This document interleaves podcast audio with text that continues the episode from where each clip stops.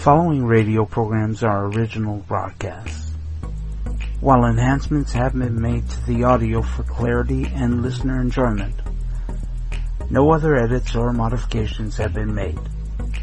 The listener may hear advertisements and notices for tobacco products, alcohol, food, and or services that may no longer be available, nor are they endorsed by whose blind life is it anyway. Listener discretion is advised. Good afternoon, folks, ladies and gents. How are you doing? This is Monica Jones, your host for the afternoon radio theater Sundae. Sundae being like an ice cream. And um, anyway, glad to have you. And uh, I'm here with my tech slash co-host Victor Gouveia. Hello. Say hi to the folks. Yeah, so there he is. And he's such a wonderful commodity to this show. If you like what you hear, we want you to um, go on Facebook or YouTube or Twitter or any of those platforms and like us, subscribe, and uh, hit your notification bell. And um, you can you'll know when we're coming on the air. Um, and if you don't like uh, either one of those platforms, we're on any kind of podcast that you want. Apple, uh, QCast, Google, uh, Anchor. But anyway, um, so you got all kinds of ways you can catch us.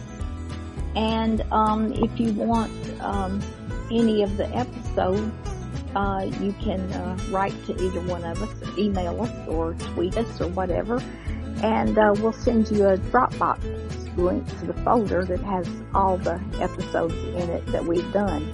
But if you want to contact either one of us, you can uh, tweet me at Moni60, M-O-N-N-I 60, and or you can email me coffeegal62 at gmail.com. You can uh, find me on Facebook. I'm Monica Jones. Um, and with Victor, um, you can tweet him at blind whose b l i n d w h o s e. Um, you can find him on Facebook. Whose blind life is it anyway? You can write to him at whose blind life is it anyway at Gmail. And I think that about covers it. And um, so this afternoon, what I have for you is some um, detective shows, investigator shows. And um, at the end, for my strawberry and whipped cream, I think you'll uh, think you'll enjoy what I have, and I'll tell you why I picked that certain one when we get to it. Um, but to, um, to start with, we're going to do an episode of Dragnet, and um, the name of it is "Two Officers Shot." Um, That's the name of it. yeah, seems that way. Okay.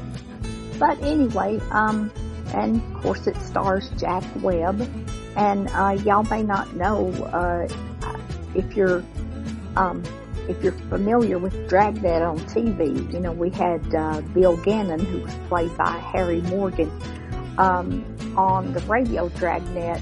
Uh, it starts out there's this sergeant named Ben. Um, oh, I can't think of what his last name was supposed to be, um, but um, he's Joe's partner on the radio until he dies. Because there's an episode where he dies and the man that played him really died. So, but anyway, kick back and enjoy it, and we'll be back with you. Gentlemen, the story you are about to hear is true. Only the names have been changed to protect the innocent. Dragnet.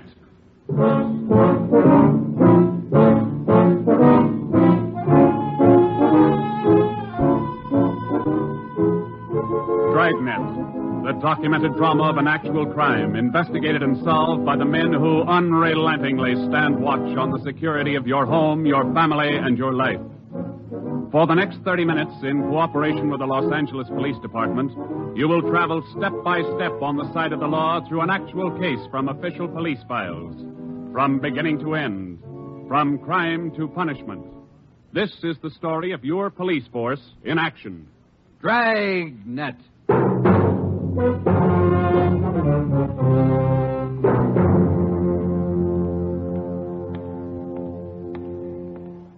Was Tuesday, March 25th. It was cold in Los Angeles. We were working the night watch out of homicide. Detectives in Los Angeles work in pairs. My partner's Ben Romero. He's a sergeant, so am I. My name's Friday. The boss is Ed Backstrand, chief of detectives.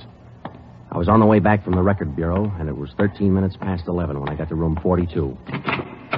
Homicide. That's a hot shot. Somebody grab it. I got it, Ed. At 1245 East Doheny Street, One, two, four, two five. officers shot. At 1245 East Doheny Street, Doheny Street. two officers. Shot. What have you got, Friday? Read it. Two officers shot. Where's Romero? Right here, Skipper. Okay, you've got one to roll on. Get going.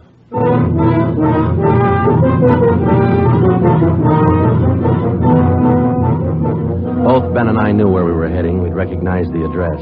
It was the Trapdoor Cafe, a joint in the south end of town that did business with a pretty rough crowd. Thirteen minutes later, we pulled up in front. Two patrolmen had the crowd pretty well pushed back. There was a cruiser car in front of the cafe. The car door was open, and an officer was sprawled across the seat. He was conscious but weak, and one of his pant legs was pretty red. Hello, Sergeant. Hi, how you doing? I've done better. Yeah, well, what happened? Williams and I were cruising. We've been keeping an eye on this cafe lately. Tonight we decided to take a look. And just as we went in, two guys left in a hurry, the back door. We followed them out into the alley. It was dark out there, and I called to them. I said, hey, fellas, just a minute, I want to talk to you. They stopped? I'll say. One of them whirled. He had a gun in his left hand. He shot both of us. Left hand, huh? Williams went down and out. I went down, but I took a shot at them. No effect. And I started crawling out here to the car so I could call in. You started crawling. Yeah. Wait a minute, Emerson. Weren't there any people around by that time? Oh, yeah, quite a few ran out after the shots. You mean nobody would help you to the car? That's right. Hmm. Did you get a good look at either of the gunmen? Well, one of them was tall. I think he was a redhead. There was something funny about his nose. That's all I saw. It's too dark out there. Williams was closer. I think he got a good look. Joe, the other officer, Williams. He's in pretty bad shape. Is he breathing? He's still alive, Emerson. I don't know how much time he's got. Ambulance? On the way. Okay, let's round up all the men who are in the cafe. We're taking them in.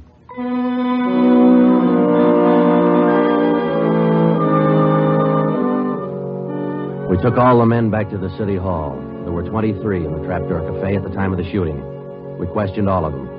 One of them said there had been a redhead in the place, but he couldn't describe him. Ben and I left the interrogation room, and we went back to the squad room. Friday, Romero. Got a minute? Yeah, Ed. Come on, Ben. Hmm.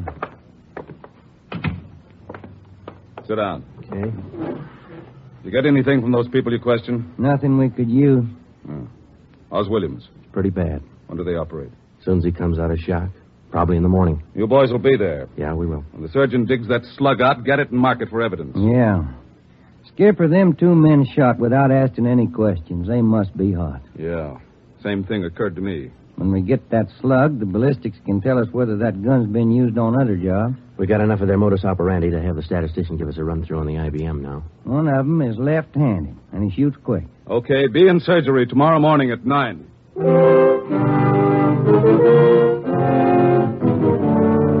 Neither Ben or I said much on the way home, but we were both thinking the same thing. I knew the chief was thinking it too. Here were two men who'd shot a couple of police officers without asking any questions. Now, I suppose you've heard a lot of stories about what the force thinks of cop killers. Sure, we don't like to lose our friends and partners any better than anybody else would. Why not figure it this way? If these two guys would gun a couple of armed police officers, do you think they'd hesitate to shoot you, the unarmed citizen? Next morning at 9 o'clock, Ben and I had scrubbed up and we were in surgery. Williams was on the table. The surgeon started in. A lot of minutes later, he got the slug. As for Williams, they took out seven feet of his intestine and said he might pull through.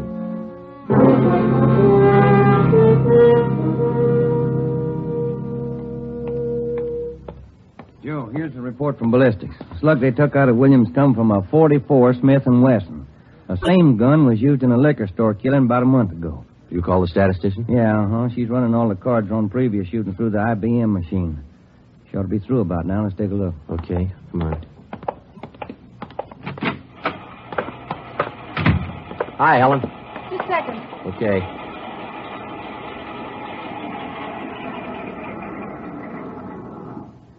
That's it, boys. These cards will give you all the shootings pulled by two men on foot who shot quick, one of them left-handed. Right. They're all yours. You sure can tell a lot from just a bunch of little holes in these cards, can't you? Hmm. I can't, but this IBM machine can. Never ceases to amaze me. Okay, shall we check the cards, huh? Yeah, sure, sure.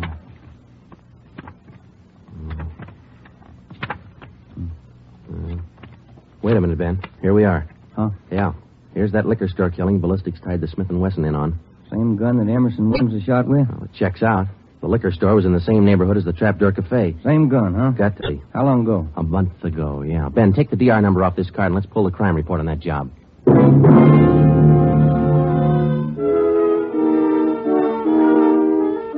We pulled the crime report out of the files. It said that there was only one witness to that liquor store killing a month ago. That witness was a woman. Miss Forbes, sorry to disturb you like this, but we'd like to ask some questions about that liquor store killing you witness a little over a month ago. Well, I told the police everything I knew about it then. Yeah, we know, but maybe you wouldn't mind telling us again, huh? Oh. No, I guess not. I, I've been trying to forget it to tell the truth. It was pretty terrible, and I, I really didn't see so very much because I was awful scared. I understand. But try to describe again just what happened, will you? Well, it was about 10 o'clock at night. I was walking down the street toward home when I re- realized I was all out of cigarettes. Well, I was right in front of the liquor store then, so I went in. The clerk was behind the counter, and there were two men standing there arguing. What's the idea of changing your mind? I thought we was going to get bourbon. No, let's get the wine. I want bourbon. Costs too much. Wine's good enough. The rest of them want bourbon, too. We better talk to them. Well, okay. We'll be back when we make up our mind, mister. Two men walked out of the store, and the clerk smiled at me and shrugged his shoulders. I bought a pack of cigarettes and turned to leave. But just then the two men came back in again, and each of them had a gun in his hand. This is stick up, mister. The clerk just sort of crumpled to the floor. I couldn't believe my eyes, but that's just how it happened. The men said this is a stick up, and then they shot him right away. Get over against the wall, lady, or you'll look the same. One of them punched the no sale on the cash register. I, I was shaking so I almost caved in. He scooped the money out of the drawer and stuffed it into his pocket. And then. Then the other one went over to where the liquor clerk was lying face down. He knelt down beside the clerk and he put his gun against the clerk's spine. Then, then they both ran out of the store. Oh, it was terrible. That clerk, he was lying there helpless and wounded, and they, they deliberately. Yeah, Miss Forbes, I understand. Oh, Miss Forbes, uh, you said that both of the men had guns. Yes. One of the guns was black, and the other was sort of, well, sort of fancy looking. What do you mean, Miss Forbes? Well, it was real shiny. Nickel plated? I wouldn't know about that, but it was shiny. There were two guns, huh? Yes. Well, now about the men themselves. Well, I, I was so scared their faces just didn't register with me. The one who, one who shot the clerk in the back was sort of stocky. That's about the best I can do. Well, you mentioned in the report that one of the men was left-handed. Yes, I do remember that. Uh-huh. Uh, look, Miss Forbes, this is very important to us. One of the men was a redhead. Redhead? Why, no, I didn't see any redhead.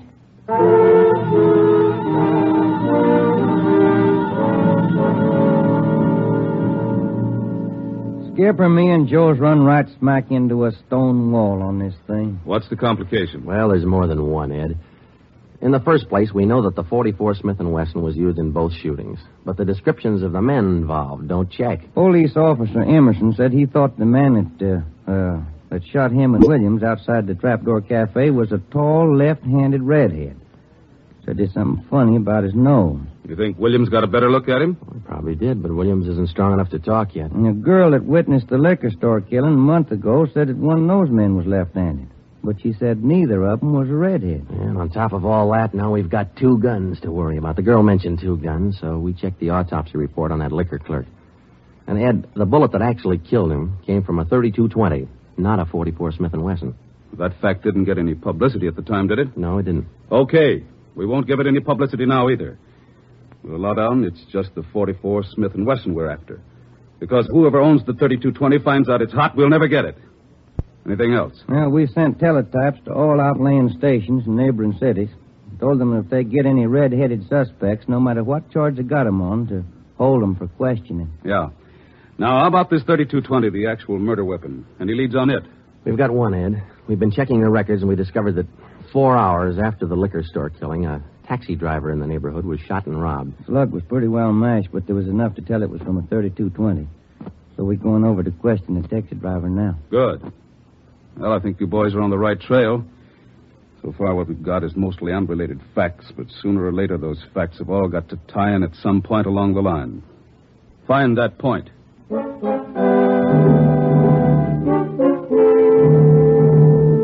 find the point. Find the tie-in. Well, Ben and I went over to see the taxi driver, a guy who was living on borrowed time. Yeah, it, was about 2 o'clock in the morning when it happened. I got a call to pick up a fare near 105th and Avalon, you know. Yeah. Mm-hmm. Well, I got there. Somebody came over, pulled open my cab door, and said, This is a stick up. Then. You let me have it. Just like that, huh? Yeah, just like that. Same deal as others, Joe. Itchy trigger finger. Yeah. Did you get, get any kind of a look at the, the fellow? No, no, no, no, no. It's too dark. Uh-huh. Hey, according to the report, you got shot in the chest. Yeah, that's right. right. Oh, you, you're maybe you wonder how come I'm still alive. Huh? I can tell you, pal, it's something you've seen a bad movie, you know. You know, I'm, I'm carrying a few silver dollars with me, nine of them to be exact. So I, decide I decided to stick them in my, my breast pocket. Well, Mister, that, that just saved my. The, the slug hit the, the silver dollars. It's one for the book, huh? Yeah. Well, thank you much. Incidentally, we were trouble finding it today. Where did this stand you operated out of last month? Oh, oh look, look, I'm only not my usual stand. I'm not driving act no more. Oh. After what happened, are you, are you kidding? No, I don't want to push, push my luck any, any further than it's been, pushed. Yeah, I, I figure you're at it. Huh? The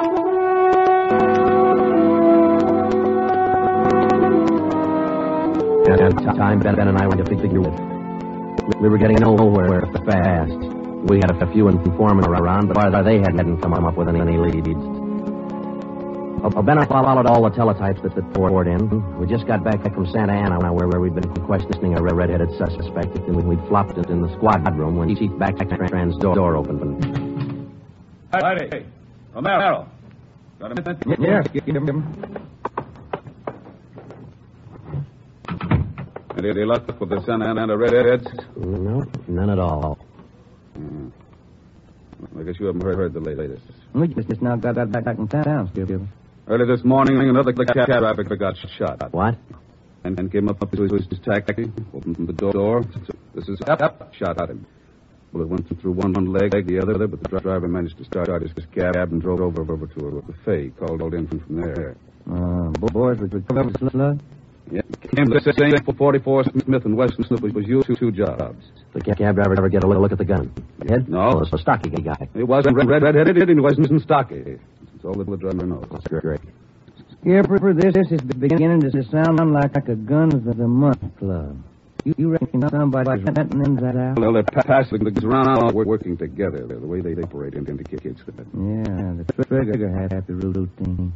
Killing apparently not a business to, to them. It's pleasure, too. That, that's why we've got to, to, to them. Come over here. All right. Come on. Here, here. Take, take a look, look at this, Miss Map. Uh-huh. Here's, here's the trap cafe. And then over here's the liquor store.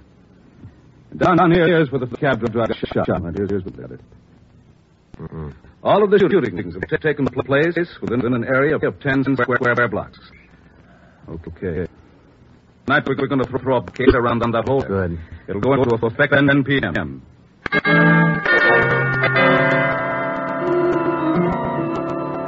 At 9.45 p.m., cars and officers started drifting into the, the area by, by two threes. And it, when Backstrand and Ben and I arrived, the, the whole area was so sewed up tighter than a tick. Davis? Got you. All set? Eh? All set. Eh? We got a primary line. This is a secondary line. Let's make, make a proof. We'll pick him up as a secondary. Okay. Friday and Romero here will cruise around the area with, with me. So we're working them. Every car in the area was shaken down. The same process was, was all out on all persons on foot. The blockade went on all night. By the end of that time, we brought in 217 suspects. 26 of them were redheads. What's your name? Henry Wagner. Where do you work? Lumber. Which, which one? First star. What time did you get, get through work, work last night? About six, I guess. What'd you do then? At some dinner. Where? Uh, Harry's grill. Then what? Shut, shut a little pool. Look, look, I, I tell you, I ain't done nothing. No, no, no. Let's, let's go back to the, the day before yesterday. And that, that's the way it went all day long. We shot question after question at them, working them gradually back to the, the days on which the shootings had taken place. When it, when it was all over, we got that six men wanted in other, other cities on various charges. We got quite, quite an assortment of guns and knives. But as far as the shootings were concerned, we got nothing. Well, I guess that's the last of them. Oh, I was running out, out of questions there at the end. You, you two boys better go on home and get some, some sleep. Well, I was kind of figuring on checking back over the, reports to see, if we, we might have overlooked something. I said go on home. You two boys have been at it for 32 hours straight. Look at you. You're both so groggy you can hardly stand up. You need sleep. And it's uh, 4 p.m. now. now. Don't, don't come back until 10 p.m.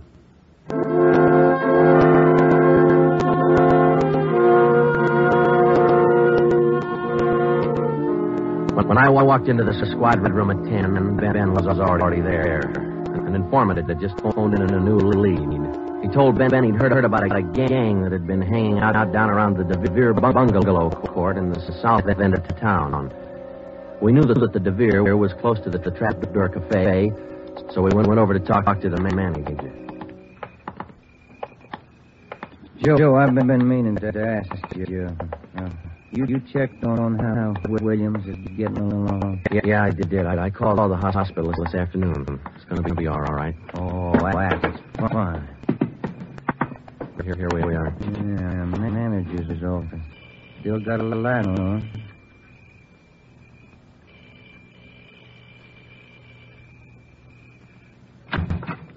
Yeah? I'm Sergeant Friday, police. This, this is Sergeant Romero. Yeah? We'd like, like a little, little information. Why, sure. Come in. Thank you. What can I do for you? Well, did you hear anything about a gang that hangs out down around here anywhere? Gang? Well, no. Mm, how about, about your tenants here? Any of them ever been, been in trouble to your knowledge? No. This ain't exactly the best neighborhood in town. We, we try to keep things under control. Once in a while, one of them get out of line, but when that happens, we heave them out of here. You heaved anybody out lately? Yeah, I did. The phone is his wife a few weeks ago. They had a fight in one of the bungalows. She took, took a shot at him, but she, she missed. Party by the name uh, Stuba, Carl Stuba. What did this Stuba look like? Oh, sort of uh, tall, skinny. Was, was he a redhead? No. Now, we'd like to take, take a look at that bungalow, though, that he lived in. Sure, sure, sure. Help, help yourself. Down the end there, number for five. Still vacant.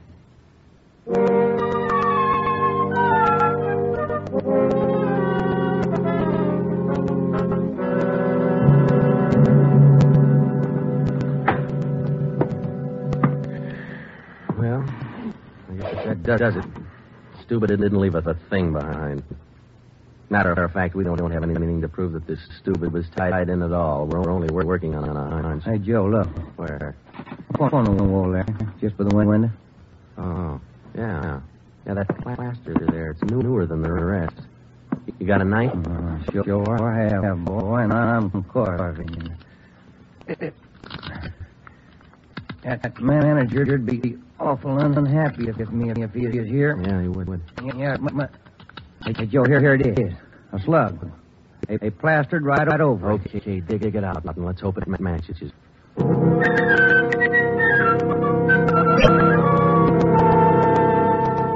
matched. The, the slug from the wall came from, from the same 44 Smith and Wesson that had been, been used in the other shootings. So now we, we had a name to work, on, on Carl Stuba. But he, he'd done a, a good job of drop, dropping out of sight. Well, the next day, Ben, ben thought he had another lead. I've just been talking to another informant, Joe. He he says he he heard that there's a fella down in that, neighborhood been trying to sell a gun, lately. What kind of a gun? Nickel plated with steer horn handles. Nickel plated. Well, maybe that's our 44 Smith and Wesson. Maybe. Did the informant know who this man was? Said that the feller's name was Alonzo. Yeah. Al- Alonzo who? Just Alonzo.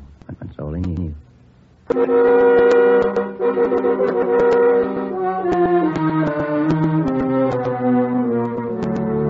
Now, now we had two names, Stuba and Alonzo. But, but no men to go with, them.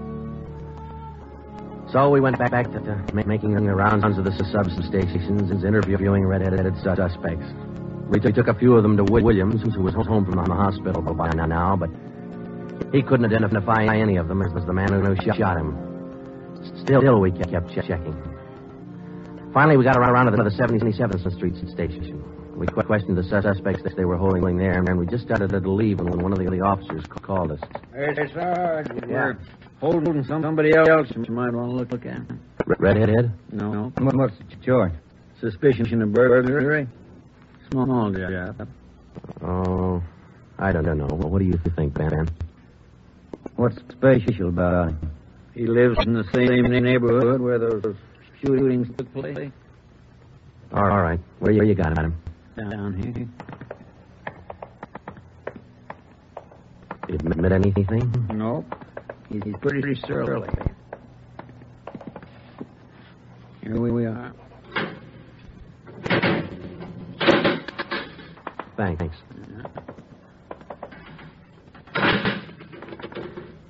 Hi. Hi. What do you want? I'm Sergeant Friday. This, this is Sergeant Romero. I'd like to ask you a few questions. Look, I already told the other cops. That's all I know. No, I didn't steal my radio from that jerk. What's your name? We've been through all of that once. Come on, what's your name? Jackson. Alonzo Jackson. Alonzo. I looked at Ben, and Ben looked at me. This could be the, the Alonzo who had been try- trying to peddle that Smith, Smith and Wesson. Ben and I both knew here was, was one, one suspect we'd have, to be re- real careful with. Alonzo, um, putting to the, the records, this, this burglary you're suspected to have took place on, on the night of the 27th. Look, look, how many times do I have to tell you guys it didn't have anything to do with it? You got an alibi for that night? Sure, I got an alibi. I was, I was out with a c- couple of friends. I can tell you. What's your friend's name, Alonzo? One of them's Crandall, the other's Stuba. Stuba, the guy who used to live in the bungalow court. We, we told Alonzo that we'd have to produce his two, two friends to give, give him an, an alibi for, for the burglary ch- charge, and he'd be bit. He, he went with, with us, and he pointed out where, where Stuba was, was living now.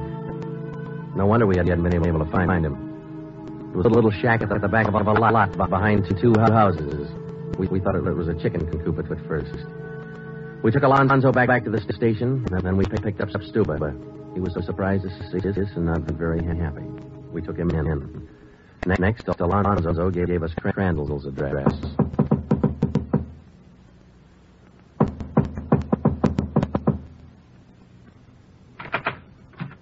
Yeah? Miss- Mr. Crandall in? No, no. Will he be back soon? I don't know. Who are you? Sergeant from Friday, Sergeant Romero, po- police. What do you want with him? Oh, nothing important, lady. We, we just, just wanted him as a witness. Oh. Well, well, I don't know no, just when he'll be back. Probably in an hour or two. Okay, thanks.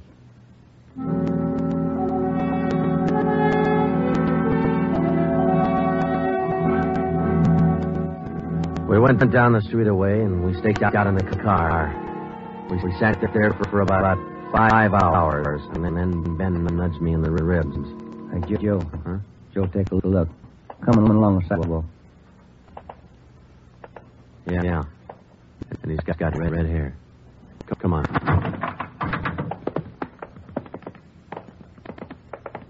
Crandall. Huh? Your name, name Crandall? Who are you? Friday Eddie Romero, the police. Police. What do you want with me? Me? I, I, I haven't done nothing. Well, then, then you, you got nothing in, in the world to worry about. Come on. We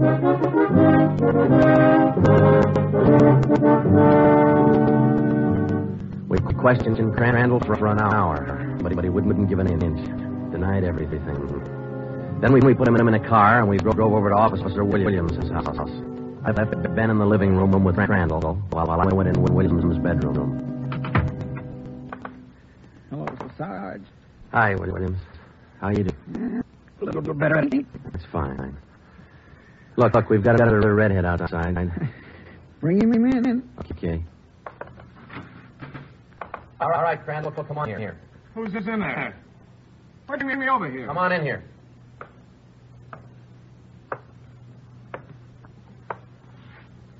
How about it, Williams? That's the guy. No, I'm That's not. the guy that shot me. Well, Crandall?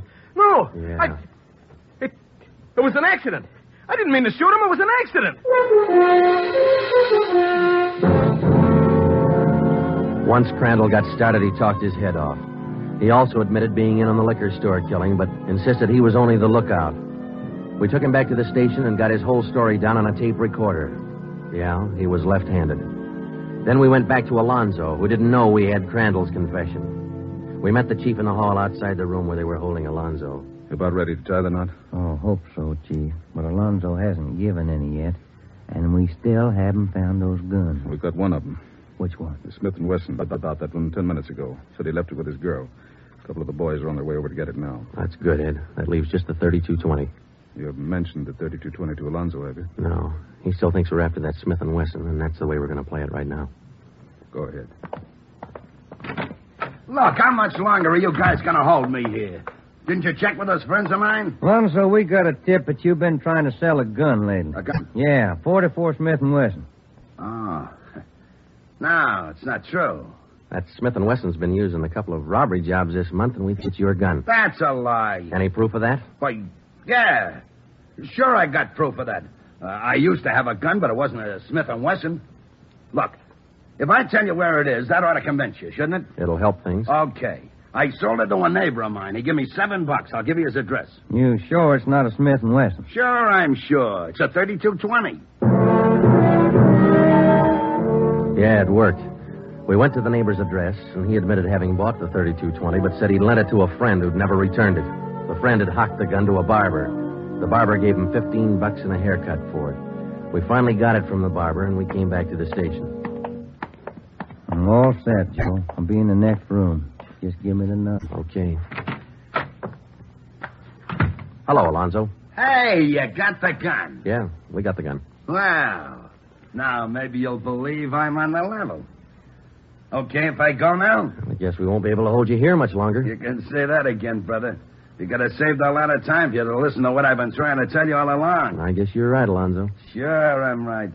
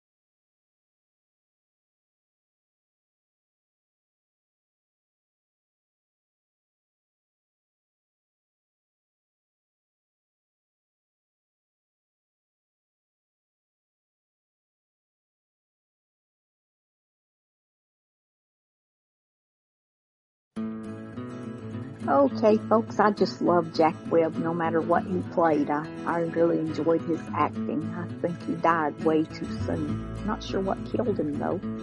Um, but anyway, um, this next one that I've got is one that I like real well. I, I used to listen to him a lot and then I, I forgot about him until I ran across him again the other day. He's called The Fat Man. And, Now, uh, is that is that um is that anything related to Jake and the Fat Man? no, No. Okay. He's just himself. He kind of seems like he has a hard time getting around sometimes, but but he's a pretty good investigator. Oh, Uh, okay. And so, um, but anyway, this episode is called "Murder Sends a Christmas Card."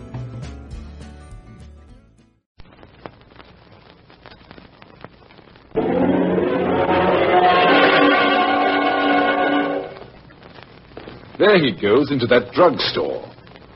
He's stepping on the scales. Weight 239 pounds. Fortune, danger. Who is it? The Fat Man.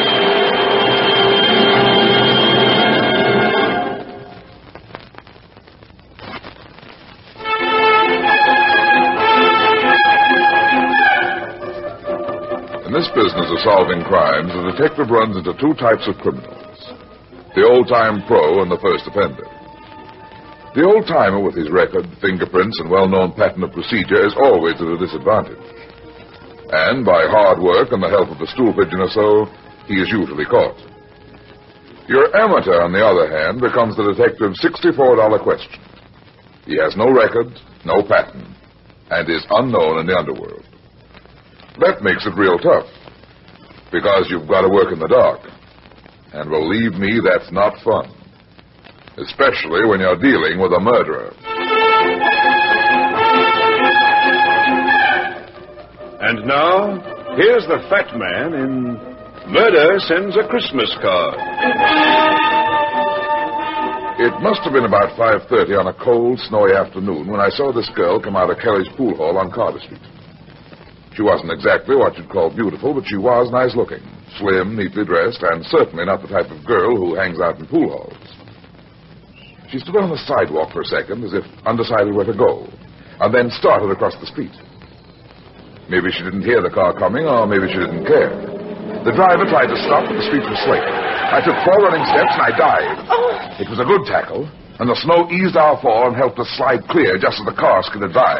Oh, I, I didn't hear it. Didn't your mother ever tell you to look up and down before you cross the street?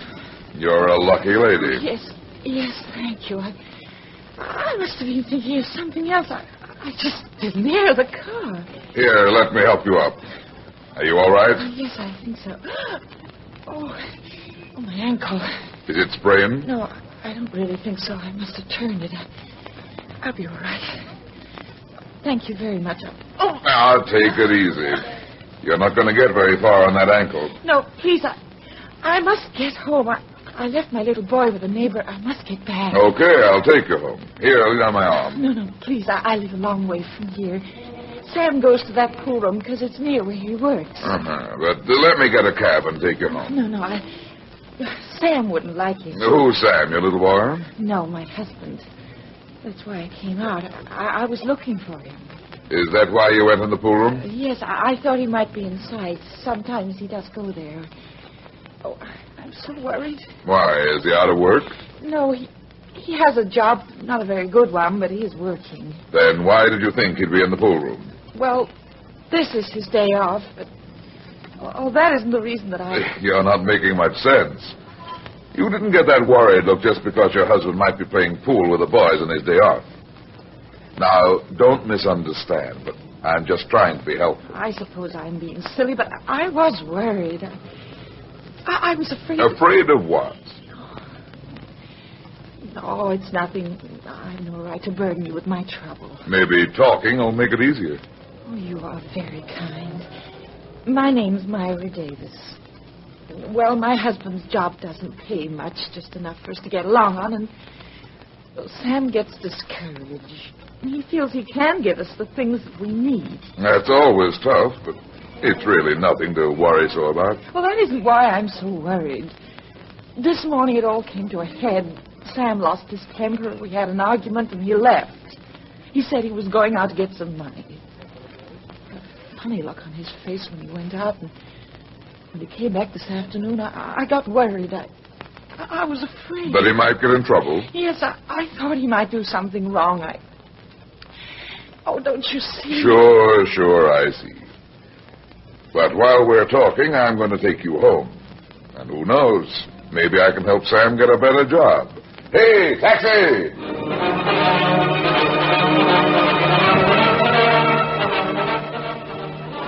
The Davises lived nearly two miles from the neighborhood of the pool hall. The apartment wasn't exactly what you'd call classy, but it was neat and clean. Just as we opened the door, the telephone rang. Hello? Hello? Hello? They hung up. Oh, well, maybe it was Sam. Maybe. Maybe he found a better job. Maybe. I hope so. But why would he call? Why wouldn't he come home and tell me? Now, don't get upset again. You'd better go get your little boy. Oh, yes. Yes, of course. Are you sure your ankle's okay now? Yes, it's much better now. In that case, I'll be running along. Thank you so much, Mr. Runyon. I do hope you can help Sam. Well, I'll do all I can. In the meantime, you cheer up. Uh, Take this card of mine. Give it to Sam and tell him to drop in and see me tomorrow. Maybe I can help him. So much. Skip it, sweetheart. I'm an old Boy Scout. This is my good deed for today.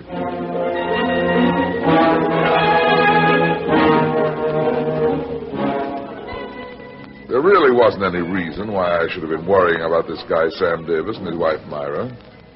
He was probably a nice young fellow, down in his luck and bitter. Maybe he was headed for trouble because of it, but, well, it wasn't any of my business. Besides, it was time for dinner, and I was hungry. It was cold and snowy outside, but I couldn't get them out of my mind. Maybe I was a sap, but I got a cab and rode all the way back to Kelly's bar and pool room. It was snowing harder than ever when I walked in.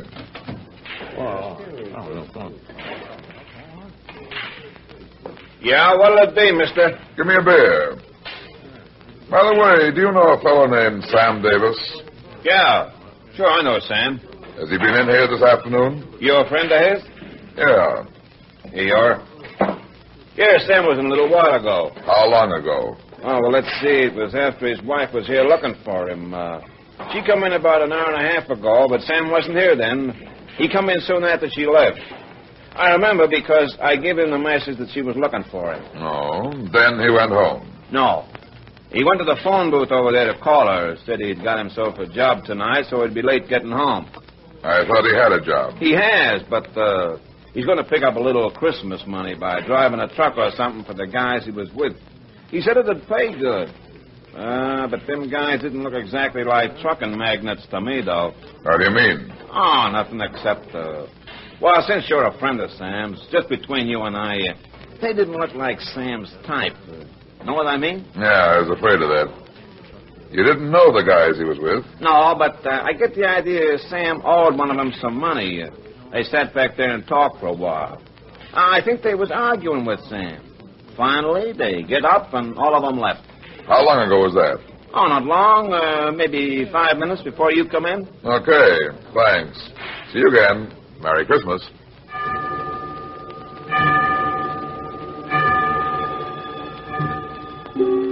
I left the pool room and walked east toward the subway six blocks away.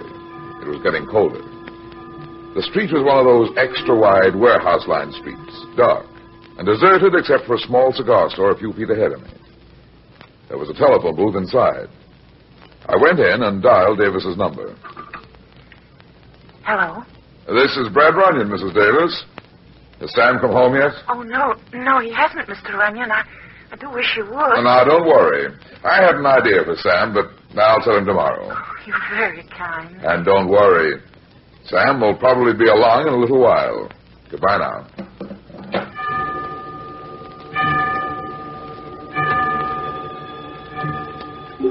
I went back out into the dark, snow-covered street and tried to forget about Sam Davis. I was four long blocks from the subway when a truck skidded around the corner a block ahead and rolled to a stop in front of a warehouse on the far side of the street. The door of the truck opened and three men got out. They seemed to be in a hurry. One of the men unlocked a small door beside the big rolling one used for trucks, and the three went inside. I walked ten yards farther towards the subway, and the rolling door of the warehouse went up with a bang. I saw the flash of a gun in the black open pit of the warehouse. I jumped sideways into a doorway and pressed against the wall. Two men ran suddenly out of the warehouse. One was bareheaded, and the other wore a cap. They both had guns in their hands. A third staggered behind them and toppled headlong on the snow-covered walk. The guy wearing the cap stopped when his pal fell to the walk. But the first man ran to the truck and drove off. The guy with the cap on tried to make the truck, but was too late. Just then, a cop came running down the street, and a guy still on his feet started to run. He forgot how slippery the street was, but it saved his life. His feet slid out from under him, just as the cop fired and the bullet hit a window. Maybe he thought he'd hit the gunman. Anyway, he waited a split second too long before trying to fire again. The man in the cap turned over while he was still sliding along in the snow. He only fired once. The cop's arm flew up over his head. He fell forward on his face. I grabbed my gun and moved quickly out into the street, but the man in the cap was already nearing the corner of the next block. It was too dark and I missed. By the time I reached the car, he was gone. I tried to follow his footprints in the snow, but he'd gone into the street and I lost him in the slush. So I went back to the warehouse. Evidently, nobody else had heard the shots. The cop and the third gunner were still where they'd fallen. There was a police call box next to the small door of the warehouse. I opened it and asked Lieutenant Mackenzie of police headquarters. Lieutenant Mackenzie speaking. This is Runyon, Mac. Ah, hello, Brad. I thought this call was from one of my men. The cop who ought to be making this call is lying in the gutter across the street. What's happened? A holdup that went sour. There's a gunman on the sidewalk and a watchman inside, both carrying lead. Two of the stick-up boys got away. You'd better get down here with an ambulance and a prowl car. Where are you? Colby Street, about three blocks from the river. Okay. I closed the call box. My eyes traveled back along the sidewalk where the man in the cap had slipped in the snow and done his fancy shooting.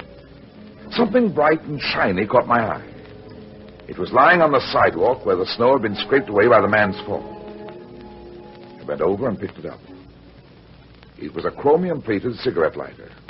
It obviously had fallen from the man's pocket when he went down. I struck a match and looked closer at it. There was engraving on the back that said, To Sam with love from Myra. I put the lighter in my pocket, then crossed the street. Hugging the shadows and walking fast, I went back to the cigar store two blocks away. The proprietor dozed behind the counter and a radio was playing. That's why he hadn't heard the shooting. I looked at my wristwatch. Twenty minutes of eight. Less than ten minutes had passed since I'd left the telephone booth. I closed the booth door and dialed Sam Davis's number for the second time that night. Hello? This is Brad Runyon again, Mrs. Davis. Oh, it's all right now, Mr. Runyon. All right. Yes, Sam came home. There wasn't anything to worry about at all. He, he thought that he might have a job tonight, but he turned it down and came home. He turned it down. Yes. I talked to you less than ten minutes ago, Mrs. Davis. Sam hadn't come in then. Oh, no, no, I know that. He came in right after I talked to you. Put him on the phone a minute. I want to talk with him. Oh, oh, he's not here now. Where is he? You mean he came in ten minutes ago and has left again? Yes. Why, what is it, Mr. Runyon? What's wrong? Did he say where he was going? No. He had a phone call that seemed to upset him. And when I told him about you, how you promised to get him a better job, he's, he seemed to feel better. He put his cap on. Now, wait a minute. Did you say cap? Well, yes, Sam always wears a cap. He told me not to worry, that he had to settle something, that he'd be back again in a little while. Then he left there just a minute ago. He just got out of the door and your call came. I see. What's wrong, Mr. Runyon? Tell me the truth, Mrs. Davis. It's important. Truth? But I am telling you the truth. Sam didn't come home, did he? You got a phone call from him five minutes ago. No, no, he didn't call. He was here. He's only just left. He called and he told you to say he'd been there. No, no, he was here. I swear he was. What is it? What's happened? I'm sorry, Mrs. Davis, but there's been a murder. Ah! Oh, the man who did the shooting was wearing a cap and he dropped a cigarette lighter with the engraving, To Sam with love from Myra on it. Oh, You gave Sam that lighter, didn't you? Oh, yes. Yes, but he was here, I tell you. He couldn't have been there. Your apartment is two miles from here.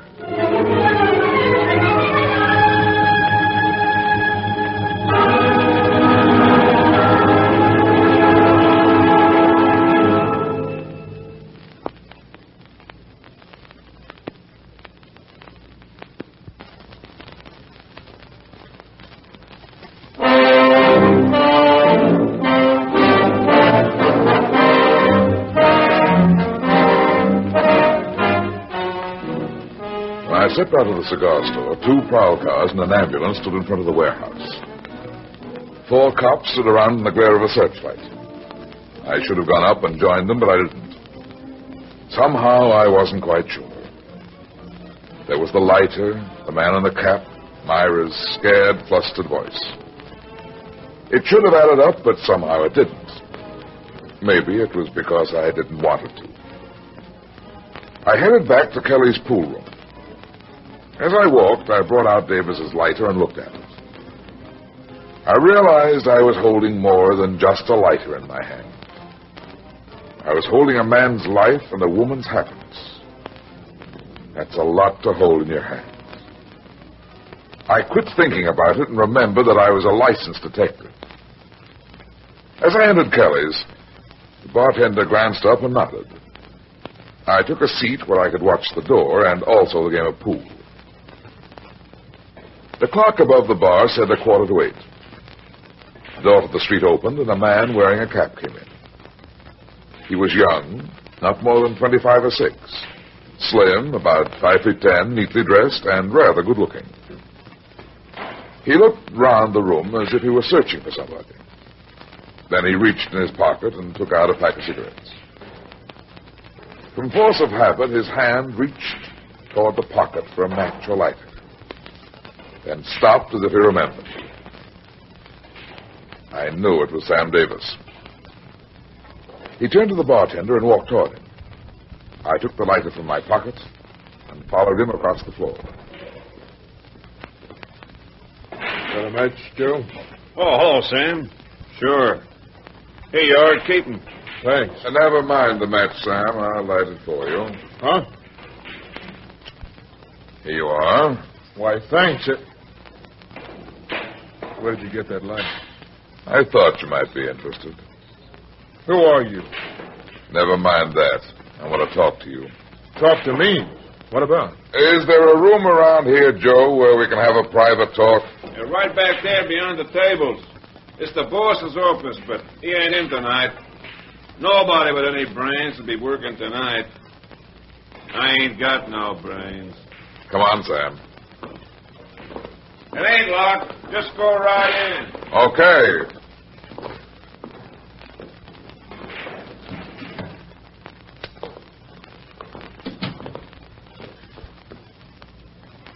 Okay, mister. What's the pitch? Sit down.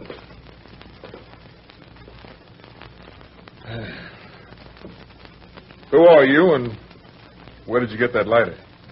I found the lighter where you dropped it tonight. Where I dropped it. I didn't drop it. It's no good, Sam. The cop died. The cop died. Hey, what are you talking about? Where were you at 7.30 tonight? I was home. I can prove it by my wife. I've already talked to your wife. She can't prove anything. But she saw me. She can tell you. She's was... your wife, Sam. She loves you. You shouldn't have let her down like that. Listen, you gotta believe me. I don't know who you are or what you're talking about. You, you said a cop died. I don't know nothing about it. I, I didn't go with him. I swear I didn't. So you didn't go with him, eh? What, what I mean is, I, I don't. That doesn't sound like you don't know anything about it. Who are you? You a cop? I'm Brad Runyon. The fat man? That's right. Myra told me about you just a little while ago. When you called her on the phone. I didn't call her. I went home. I left there about 25 minutes ago. Why did you go out again so soon then? I. Well, I, I, I know it'll sound screwy. It all sounds screwy, but there was something I had to attend to, something I had to explain. Something like shooting a cop. No, no, no, no. I tell you, I, I didn't shoot anybody. Now listen to me. You gotta believe me. You, you gotta tell me that lighter of mine. Where did it come from? I saw the stick up tonight. I was standing in a doorway across the street. The man who shot the cop was wearing a cap like yours. He was your size, and he dropped this lighter when he slipped in the snow. It wasn't me. I swear it wasn't, Runyon. I didn't even know. Keep that... talking. I'd like to believe you, Sam. I liked your wife. I heard about that kid of yours. Now listen, Runyon, I don't know what your angle is in this or why you're interested, but it looks like I'm in a jam. A big jam. Now look, I'll, I'll come clean with you if, if if you'll help me. Keep talking. Well, the job I've got's no good. See, I don't make any dough. It, it's hardly enough to get along. Well, I, I watched the bills pile up, and Christmas was coming. Other guys give their wife and kids nice presents. I couldn't. I know all that. What happened tonight? Well, there were some guys. I met them a couple of days ago. Got in a pool game with them, one of them. I uh, thought I'd win a little money, but instead I lost. I couldn't pay, so I gave this guy my lighter. You've got to do better than that, Sam. But it's the truth. That was two days ago. You said something about going with them tonight. I'm coming to that. Now, you, you got to believe this. This afternoon, I ran into them again. They, they said that they, they had a job I could do. What was the job? I was driving a truck for them. They offered me a hundred bucks. That's a lot of money for driving a truck. Now, not for this kind of driving, and I needed the money. But I've never been in trouble, so I, I backed out. I went home instead. About five minutes after I got home, a call came from one of the guys. He told me to meet him here right away, so I left and came back. It's not so good, Sam. It's true, I tell you, all of it. You don't believe it, do you? Can you prove you went home, Sam? I mean by anybody else other than your wife. Why, why, no, I, I, I didn't see anybody.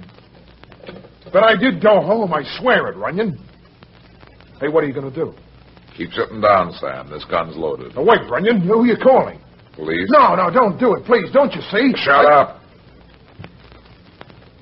Get me Lieutenant Mackenzie. Tell him Brad Runyon is calling. Now, give me a break. I, I know it looks bad, but there must be some way I can prove I'm telling the truth. That's, that's the way guys get railroaded, don't you see? All I can see, Sam, is that there's been a murder. Maybe you were real. Hello. Hello, Mac? Never mind where I've been. I'm in Kelly's pool hall on the corner of Carter and Colby Street, and I think I've got something for you in connection with the killing of the cop tonight. I'll explain when you get here, so hurry. You're not going to railroad me, not if I. That was a mistake, Sam.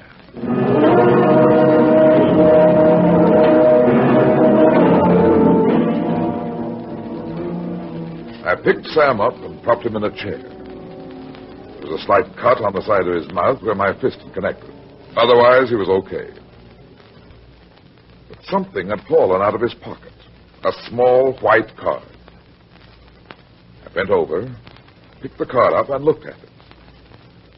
It read, Brad Runyon, private investigator. It was the same card I'd given his wife when I took her home. He had been home. I looked at my watch. Mackenzie wouldn't waste any time. Sam Davis was headed for the chair unless I acted fast. They'd never believe the story of the card. I slipped it in my pocket. There was a water cooler in the corner. I filled a paper cup and threw it in Sam's face. Come on, Sam. Come on, wake up. Huh? Huh? What? What happened? I hit you. Come on, get up. Oh, I, I told you the truth, Runyon. I swear it. I skip it, skip it. Now listen to me, Sam. We haven't got much time. Nobody's gonna railroad you. What do you mean? You just Let called them. me talk. We've got to act fast. The cops will be here any minute. Yeah, but wait a second. I don't I understand. Said, listen. If you love that wife and kid of yours, you'll do exactly what I tell you. Understand? Why did you... Never mind that. Now hit me. Hit you? That's what I said. Hit me as hard as you can right here on the jaw. Then open that window back there and wait for me to come to. And don't leave here. Whatever you do, stay. Now come on and hit me. But I don't get it. I'm not going Listen, Sam, so help me. If you don't do what I tell you, I'll slug you again. Now hit me. Okay. Oh. oh.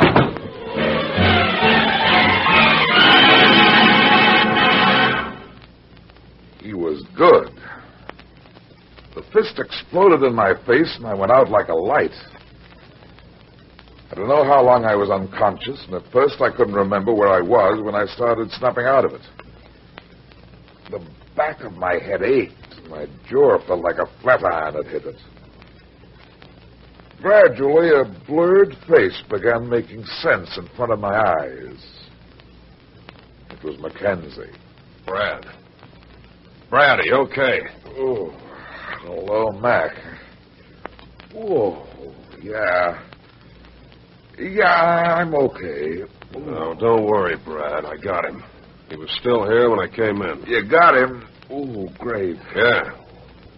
Yeah, there he is over there with the handcuffs on. Hmm? There. So he's in on the holdup, huh? Oh, hold it, Mac. That's not the guy. Huh?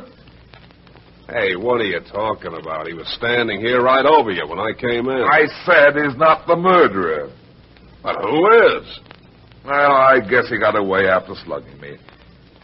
Maybe he went out through the window back there. Ah, you must be slipping, Brad.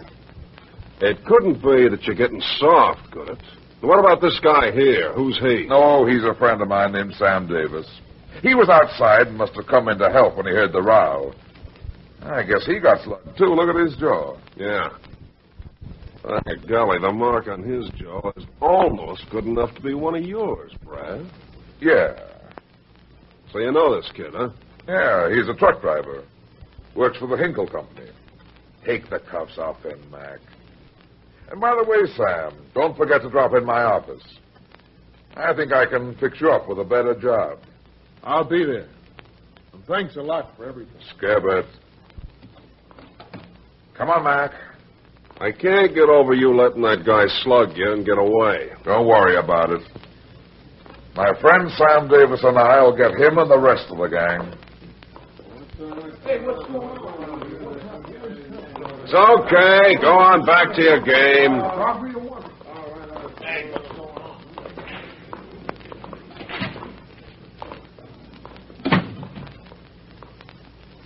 Well, it turned out to be a nice night after all, Mac. Yeah, it's pretty cold, but it stopped snowing. Well, I gotta get back to headquarters. I'll walk along with you. Hey, Brad, I don't get it. This is the first time in all the years I've known you that you ever let anybody clip you and get away with it. Somebody's gonna pay for it. I'll give you those guys for Christmas presents. Well, that sounds good, but how? With a card, Mac. A card? What are you talking Listen. about? Hear that? Sure, Christmas bells. But what about this card? What kind of a card? Let's call it a Christmas card, Mac. My own. And the best one I ever gave in my life.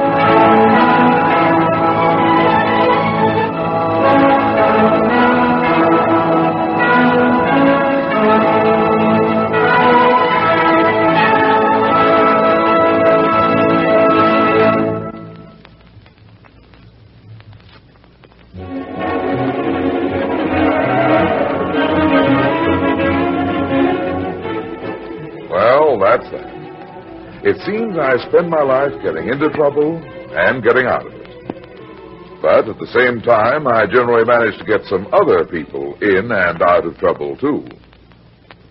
Be seeing you again. So.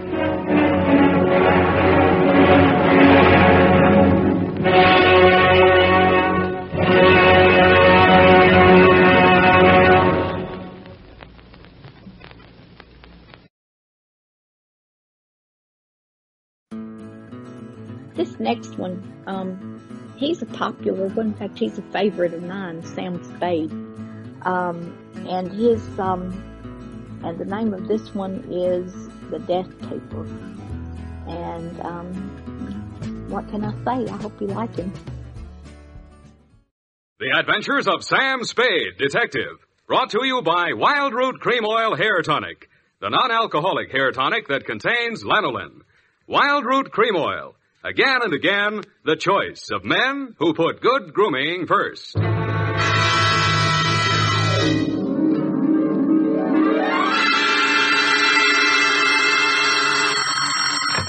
Sam Spade Detective Agency. It's me, sweetheart. Risen from not one, but two deathbeds. Oh, Sam, I bet not. You wouldn't take that lying down. Oh, Effie, you made a joke. Well, you did first, Sam. I did not. Oh, you mean you actually Now, don't pin me down. Anyway, I was present at two dying declarations. Would you believe, Effie, that a man could say something that wasn't true at a time like that? Oh, no. You mean a man would be lying on his deathbed? Oh, Effie, you made a joke. Oh, Sam, now stop it. I don't know It's what you all mean. right, Effie. I forgive you. You can atone by telling me how wonderful you think I am. I think you're... That you may do when I arrive in a trice to dictate my report on the deathbed caper.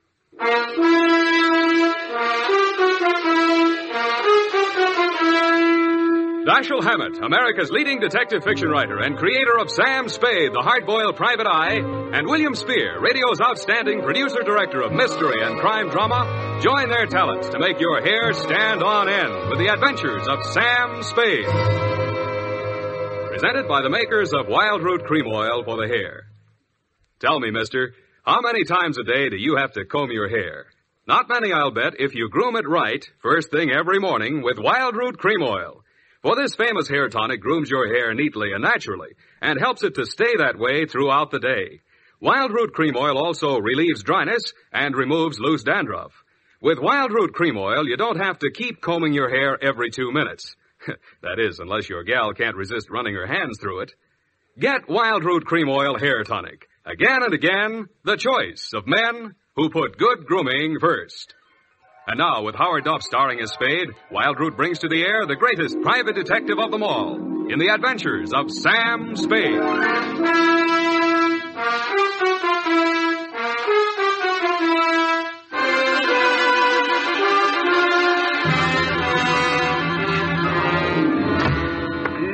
Many brave hearts are asleep in the deep. Sam, you're a sailor. Captain Sam, is the brig for you. You got your logbook handy, gal? Oh, yes, Captain. So beware. Make it, that's awful deep. Be.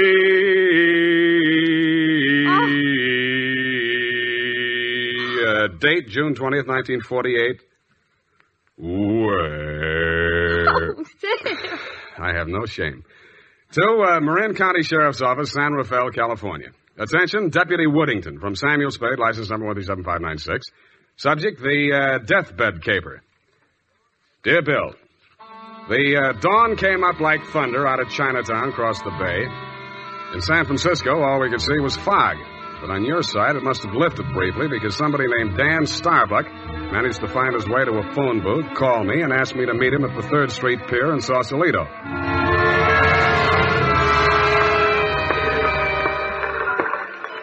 I didn't see him when I first got there. I didn't even see the pier. It was too foggy. But in the glow of the neon lights in front of the Viking saloon, I saw a man who seemed to be waiting for somebody. He was a big guy with a good face, but plenty of worry on it. Mr. Spade? Yeah, Mr. Starbuck? Dan Starbuck. Come on down to the end of the pier. I'll explain as we go along. We gotta hurry. You act hot. You wanted for something? Well, not yet. What's the caper? Well, it, my brother's out there on his yacht, the Marguerite. He's dying. When he's dead, they may call it murder. I want to be there with a witness. That's you. In case he has anything to say about who did it. Who did? They think I did. Did you? Honestly, I don't know. It happened night before last. I went out there to see him. We've hated each other for years. We've both been drinking, and we drank some more. Then there was a fight. I drew a blank somewhere. Next thing I knew it was around midnight. I pulled myself together, went into his cabin. Gordon was lying there with his head all kicked. I realized I was covered with blood and I was holding something in my hand, big glass paperweight. I dropped it. I got out of there fast and swam ashore. I planned to tell you a different story, but that's it. You want the job or not? You think you'll make a deathbed statement that'll clear you, and you want me for a witness. Yeah, that's it. You got a lot of guts. I'm hired. Good. Alberson? Get down there? Alverson! Halverson! Who's Halverson? Uh, he's a boatman. He'll row us out. Halverson! Hey, Nils! Danny? Yeah. Is that you, Casino? Sure. Can I do you some favor? I, I want to go out to the Marguerite. I can't find Halverson anywhere. Well, I guess I can take you. Are you sure Yeah, you... I'm sure.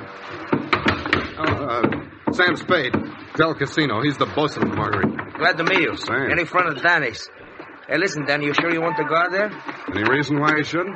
Well, it's up to him. In his place, I would be on a freighter for China, way out there where the fog is more thicker. No, it's all right, Casino. I know what I'm doing.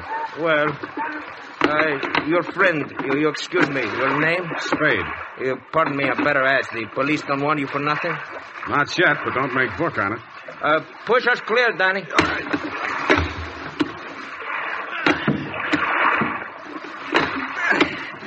This fog is closing in. But I can still see the lights from the Marguerite. I wish we don't find her.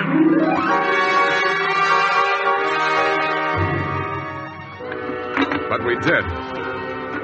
She was wearing clam diggers and off-the-shoulder T-shirt and was leaning against the rail as the dinghy pulled past the police launch and nestled in under the ladder of the yacht. Del? Del, is that you? Yes, Miss Starbuck. Who is that with you? Keep quiet. Del. Del, what are they saying ashore about... Oh, I, I thought you... You're Mrs. Starbuck? Yes? I'm Sam Spade. I'm from San Francisco. I'm a detective. Your brother-in-law's in the boat. You captured him? He wants to come aboard. He wants to... Why? He's hoping your husband will say something to clear him before he dies. Is there any reason why he shouldn't come aboard? Oh, there's every reason in the world why he shouldn't. The police are in there with my husband right now. Yeah? The doctor says there's a possibility that he may regain consciousness long enough to make a dying declaration. Mm-hmm. If if he's face to face with Dan, there's no telling what he'll say. I wish Dan wouldn't. My my husband is dying. Dan? Yeah. What'd she say? I don't know, but I think you better come aboard.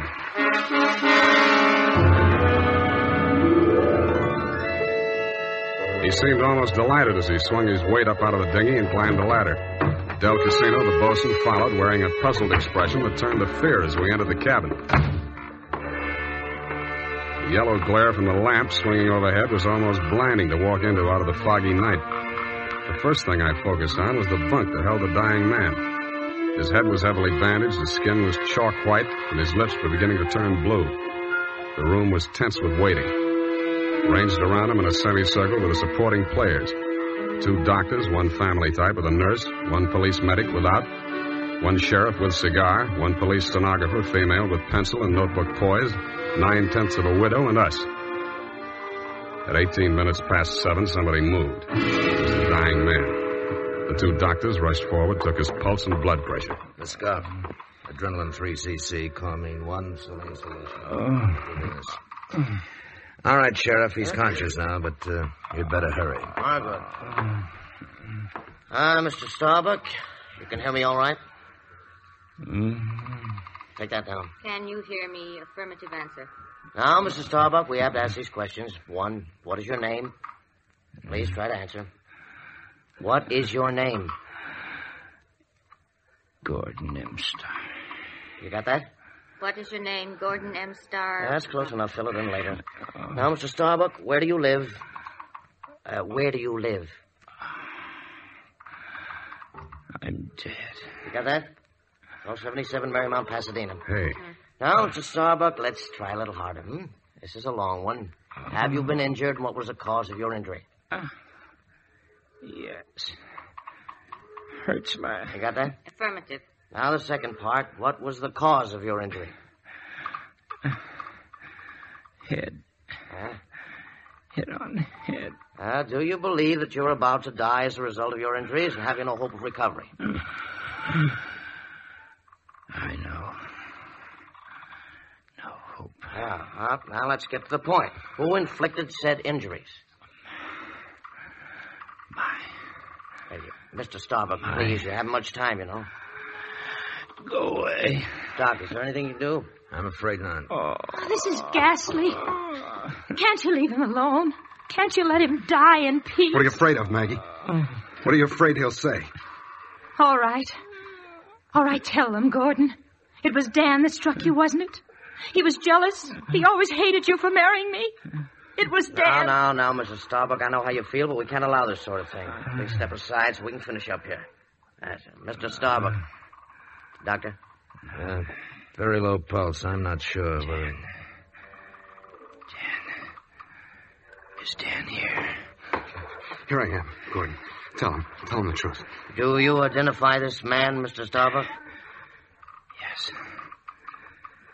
He's my brother. Dan. You got that, brother Dan? He's the, He's the one. He's lying. Gordon, you know who did it. Why don't you tell the truth? What do you got to lose now? Nothing. Nothing. I'm finished. You finished me. Gordon! Uh, Gordon, not yet. Uh, I'll come back. Uh, oh, Doctor, can't you? Can't... He's dead. Well, Okay, Doc. Dennis Starbuck, it is my duty as sheriff of this county to take you into custody on suspicion of murder. And I must tell you that anything you say may be held against you. You'd better come along too, Spade. Routine questioning, you know. Okay, Sheriff. And I don't think we'll need the handcuffs, will we, son? No, I'll go with you.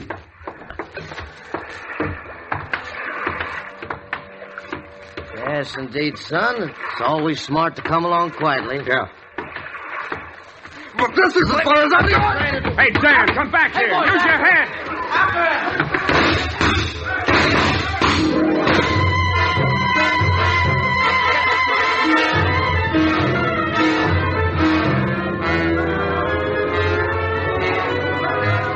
Had one friend. It was the best friend in the world for a man on the land, the fog.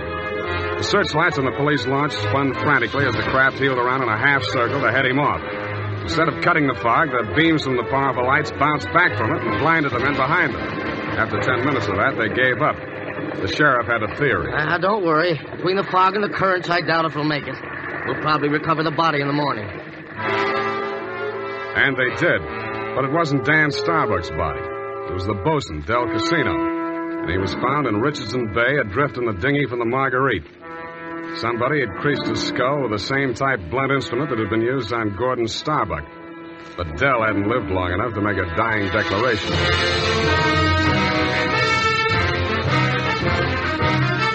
The makers of Wildroot Cream Oil are presenting the weekly Sunday adventure of Dashiell Hammett's famous private detective, Sam Spade.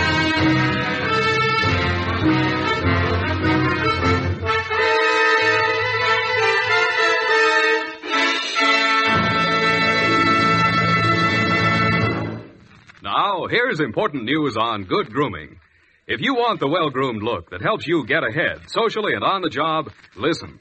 Recently, thousands of people from coast to coast who bought Wildroot Cream Oil for the first time were asked, How does Wildroot Cream Oil compare with the hair tonic you previously used? The results were amazing. Better than four out of five who replied said they preferred Wildroot Cream Oil. And no wonder.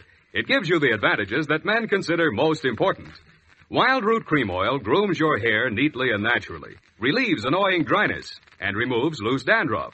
What's more, non-alcoholic Wildroot Cream Oil is the only leading hair tonic that contains soothing lanolin that's like the oil of your skin. So ask for Wildroot Cream Oil Hair Tonic. Again and again, the choice of men who put good grooming first. By the way, smart girls use Wildroot Cream Oil too, and mothers say it's grand for training children's hair. And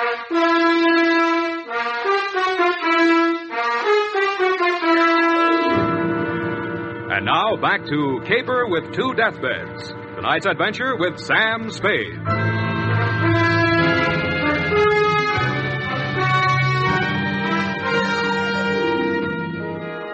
The police theory of the Del Casino killing went something like this. Casino had shoved off in the dinghy to join in the search for Dan Starbuck, had rescued him, and been maced for his pains. Also found in the dinghy, but not as yet worked into the police theory, were two items. One, a waterproof wallet containing the seaman's papers of one Nils Halverson. Two, A tattoo mark on the right bicep of the deceased. A small heart with a name in it Maggie. The brand new widow of the same name was waiting in my office when I got there the following afternoon. Hello. Hello to you, Mrs. Starbuck. What can I do for you? Mr. Spade, I I know very little about the ethics of your profession and well, are are you still working for Danny? If you mean do I know where he is, the answer's no. Oh. I hoped you'd say that Why? because I want you to work for me. Need a new bosun? You needn't have put it quite so crudely. No, I needn't. Since your work is confidential, I'll admit I've I've done a few things that well, it's all too true. My first mistake was marrying Gordon Starbuck when I didn't love him. And I should never have let myself fall in love with Dan. I certainly should have known better than to let Del fall in love with me. What about Nils Halverson? And me? Well, hardly. No. Nils Halverson was employed by my husband for various odd jobs whenever we put in at Sausalito. Mostly he'd row the guests out to the ship. He rowed Danny out the night my husband was killed. At least I think he did. I didn't actually see him. Where's Halverson now? I don't know. He he goes off on drunks for days at a time, but but, but I have a feeling that someone has paid him to disappear. He he might have overheard something. Hold on a minute. You're going too fast. Are you, uh, working up to a confession? Oh no. It's it's just that I'm afraid a great injustice may have been done to Danny. After all, Mr. Spade, a man who's dying, I, I don't see how he could be altogether in his right mind. Do you? The law says he is if he knows his name and address. A deathbed accusation is the strongest evidence a lawyer can shove at a jury. You can't cross examine a dead man, and most people have the quaint idea that a man on his deathbed is a lot more truthful than he was when he was hale and hearty. Then you think Gordon may have been lying? Could be, or wool gathering, or picking up some of the lines you were feeding him. Oh, I, I was just afraid he might die before he. You, you see, I thought I might shock him into saying yes or no. He, he, he could have said no, couldn't he? Well, make up your mind. Oh, all I know is it's on my conscience now. If we could find old Halverson and force him to tell what he knows. He's a very strange man. He's devoted to me. If, if the police find him before I do, he, he might refuse to talk out of a mistaken loyalty. To you? Well, I, I meant if he thought I had anything to do with the. Well, he's very strange. I told you that. What makes you so sure he's alive? Oh, why wouldn't he be? If I'd been the killer and he'd rode me to and from the scene of my crime, I'd see him secured in Davy Jones' locker. Fish feed, lobster bait, asleep in the deep. Will you work for me? I'll let you know.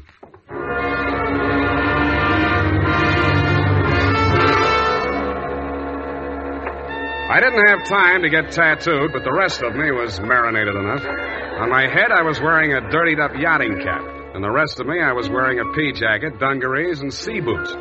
I was also wearing clamshell number five as I rolled up to the Viking saloon.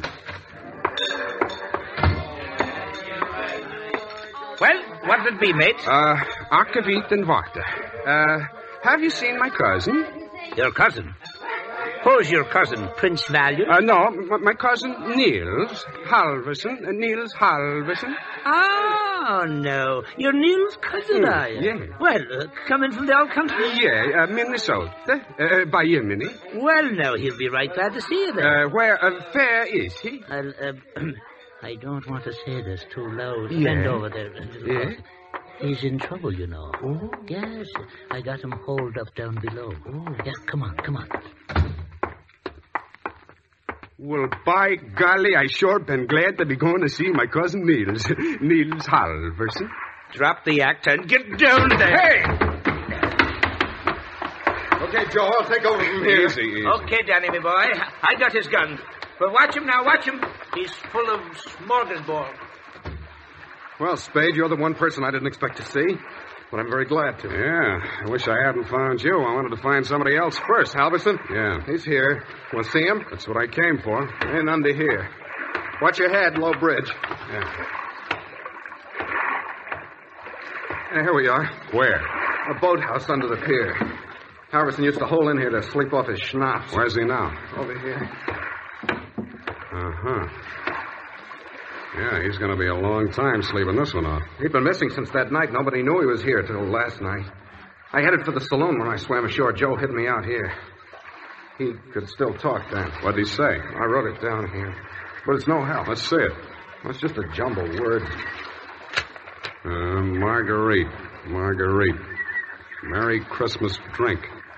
My beautiful Helga. Row, row your boat. Now throw me back. Row me back. Twenty dollars good and drunk. Fog rolling in. Good and drunk. Gonna be five days, no business. Oh, my head. Paint the boat. Oh, crazy stuff. Twenty dollars. Uh, did you give him twenty bucks to row you I out? didn't even see him. I swam out. My loving brother wouldn't have let me on board if he'd heard me arriving like a gentleman. Twenty bucks. Did you frisk him? No. I'll have a look. Oh, I don't. Hey, wait. Uh huh. Real soggy, but a 20. I don't care. I'm sticking to my story. I swam out there. I didn't give him that 20. Maybe you didn't. Maybe you didn't. You gotta believe me. I didn't even have 20 bucks. That's why I got. Shut up. What's the matter with you? What are you gonna do? Come over here, Dan. What? Hey! I don't believe a word of your story, and even if I did, it wouldn't make any difference. What are you. Shut up! You're gonna stop talking and listen for a while. I stuffed a gag into his mouth and muscled him over to a piling and handcuffed him to it. He didn't even look surprised. He just stood there staring at me as if he'd lost his last friend in the world. But I wasn't looking at him as much as I was listening to those footsteps in the boards overhead. I waited for them to come back. They did. I walked across the soggy planks to where Nils Halverson lay in the shadows. Nils, I want you to answer these questions again. Now, this time I'm going to take them down. You get lots of $20 and lots of drink. Now then, I know you don't feel so good. You don't have to talk if you don't feel like it. Just nod your head for yes and shake it for no. Okay, Nils? That counts in a court of law as long as there's a witness. Okay. Now, your name is Nils Halverson. Your address is 213 Bayview, Sausalito. That's correct, is it? Nod your head. Good. Good. That proves you're in your right mind. You know you were injured. Yeah. You know the cause of your injury. Hit on the head and thrown over the side of your boat. What? Huh? Not from. Oh, dinghy. Well, it's the same thing. All right. Now, you know you're dying. You have no hope of recovery. That's obvious, but nod your head. That's the boy. Now, uh, Nils, on the night of the 18th, around 10 o'clock, after your usual working hours, you rode somebody out to the yacht Marguerite in return for which this person gave you a $20 bill. This person is also the person who killed, who, in, who inflicted your fatal injuries. It is. Now, uh, the name of that person, if you can possibly speak even in a whisper, so there can be no mistake. Can you hear me? Just say it close to my ear. Yeah? Yes. Yes, I got it. That's all. Now, I know you don't write, Nils, but make your mark here. Come on, I'll guide your hand. There. Now we're going to take. Nils. Nils. Well, anyway. All right, Maggie. Come on in and join the party. Uh, don't try anything. The light's on you. I'm a better shot than you, and if there's a ruckus, the whole saloon will be down on us. They're all friends of Danny's, too. Stop there. Toss the gun. Okay. What's the matter, Angel? You look kind of scared. No. Just disappointed, that's all. Don't give up so easy, sweetheart. I always wanted to take a trip around the world. We might go on the Marguerite. Together. Yeah, yeah, sailing into the sunset, sleeping with our deathbed statements under each other's pillows. I see what you mean. I guess it wouldn't work. How much for yours, and what do we do about him? Dan? I'll take care of that. Throw it in with the deal. Okay. But I want it in writing. A little statement to the effect that I can keep under my pillow. Fair enough. Now, all I want from you is a little statement from you to this effect. That you, Marguerite Starbuck, employed Nils Halverson to row you out to the yacht on the night of the 18th, that you there overheard a quarrel between your husband and brother-in-law, And that taking advantage of said brother-in-law's inebriated condition, you sneaked up behind your husband, hit him with a paperweight, and decamped, leaving the murder weapon in Dan's hand. You then started back to shore in the dinghy, and realizing that the only witness who could testify you were aboard that all right, night... all right. All right, I'll sign it. Okay. We'll have plenty of time to put in all the legal decorations later. I'm afraid we won't, baby. You're going to be spending all your available time at the Tehachapi and points west. What are you talking You about? You just made a full confession in front of a witness. You heard it, didn't you, Dan? Every word. Oh, if I. Honest. An honest man. Well, I did tell a fib. Now, this is really going to hurt, I'm afraid, Maggie. You see, we didn't actually have any deathbed statement to match yours. No? No. Nils Halverson was a good deal too dead to have made a deathbed statement just now. He's been stiff for 12 hours.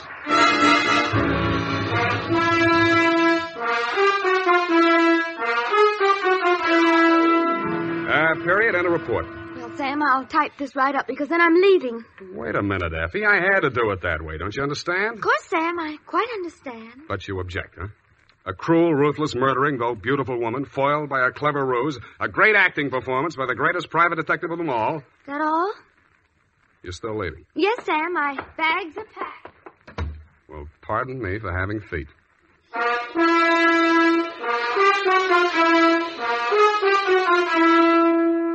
There's a reason, men. In fact, there are five big reasons why more men every day are turning to Wildroot Cream Oil for well groomed hair.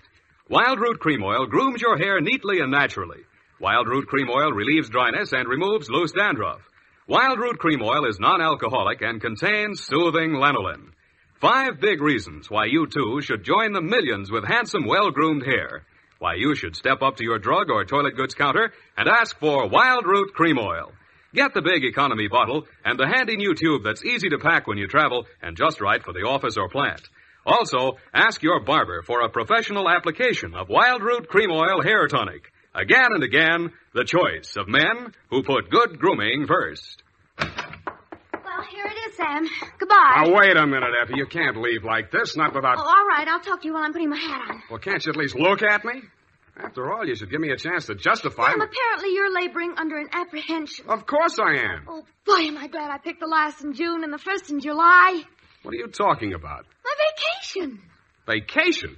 You just had a vacation a few months back. Well, Sam, that's a year. Well, if you want to take advantage of the legal Now, technicality. Sam, don't say goodbye, man. Well, it, well, it's customary, I suppose. It's, it's lucky that some of us keep our nose to the grindstone, our ear to the ground, an eye to the future. Huh? Television's just around the corner, you know. Oh, Sam. Come here, sweetheart. You look lovely in it. Come here. Have a wonderful time. Oh, Sam. Oh, Sam. Come here. Now go on. You missed your train. Uh, where are you going? the Los Sierras. Well, just so you don't go to Kanab, Utah. All right, Sam. You know best. Good, good night. Good night, Sierra Sue. Now, who can we get for that part next week?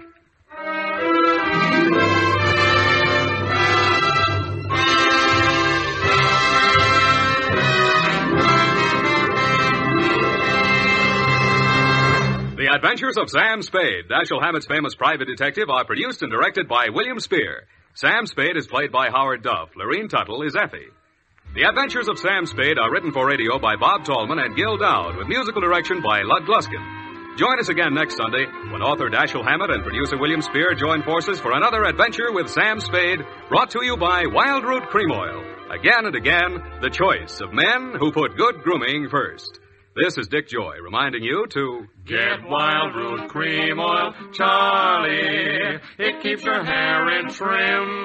You see, it's non-alcoholic, Charlie. It's made with soothing lanolin. You better get Wildroot Cream Oil, Charlie. Start using it today. You'll find that you will have a tough time, Charlie. Keeping all the gals away. Hiya, Baldy. Get Wildroot right away. This is CBS, the Columbia Broadcasting System.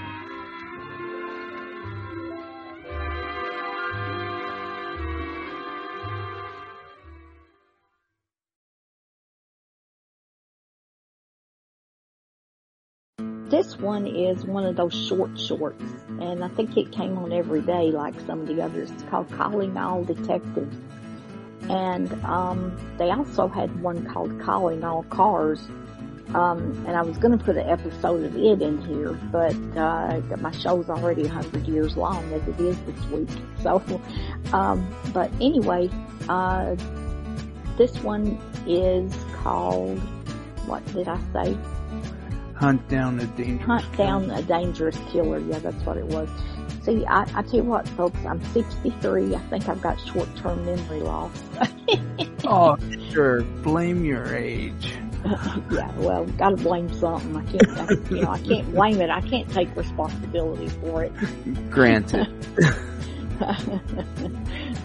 You'll be there someday, Victor. I know, I know. I can't wait. uh, and um, but anyhow, I think we're ready to go.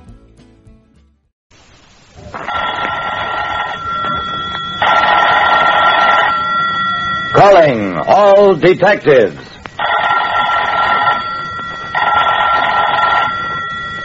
A savage killer roams the city, cannot escape the net, but can't be captured either. What happens to such a man when he's hunted like a dangerous animal? That's the situation on this page from my casebook. The casebook of Jerry Browning, private detective. When you read that a private detective like me, Jerry Browning, has captured a dangerous killer, maybe you wonder how we do it.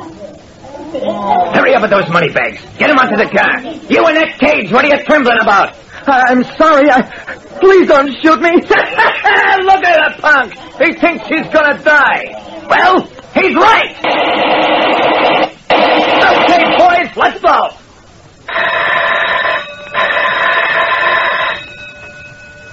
A bank holdup and a wanton, senseless murder.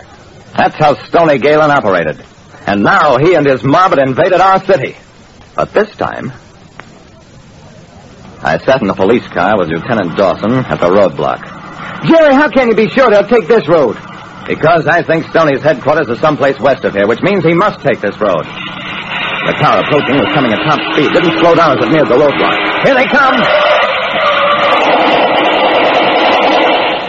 The getaway car slewed around and headed back the way it had come, though not before it was whacked end to end by machine gun fire. Then.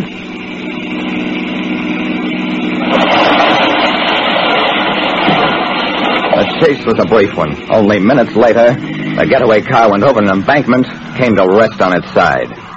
When we got to it, there were two dead bandits inside, two more dying. But the gang leader, Stony Galen, had somehow survived and escaped.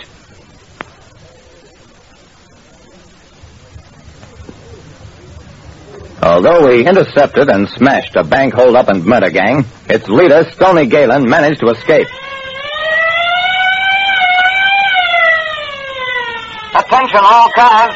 Stony Galen getaway car wrecked on Route 27A, three miles east of Barricade 9. Galen has escaped.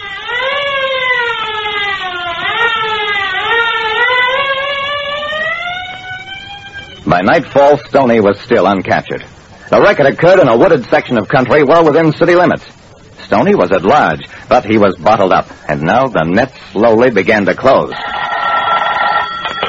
Dawson speaking.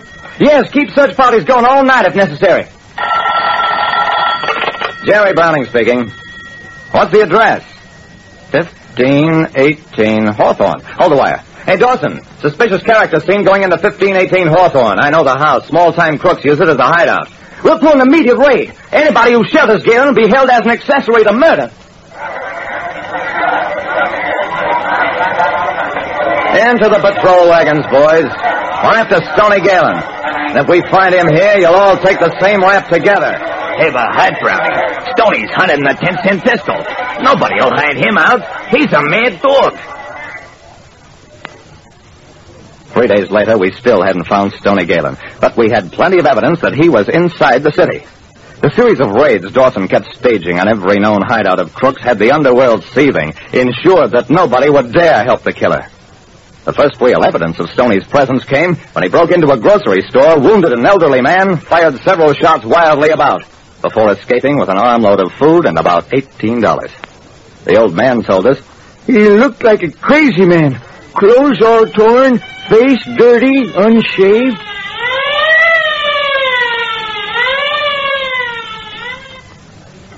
We didn't get Stony that time, or the next time either, when he held up a garage and tried to steal a car. But that time, I ain't afraid of no cheap crook with a gun. I took the gun away from him and beat his ears off before he got away from me. That was Galen. You mean Stony Galen? And I'm still alive? Yes, the mechanic was still alive. Because Stony Galen tried to stage a holdup with an empty gun. He was out of ammunition. And still the net kept drawing tighter. We found the remains of one small campfire in a gully, another beneath a railway bridge, a third in a tangled ravine near the river's edge. One by one, all possible hiding places were being ferreted out and closed off.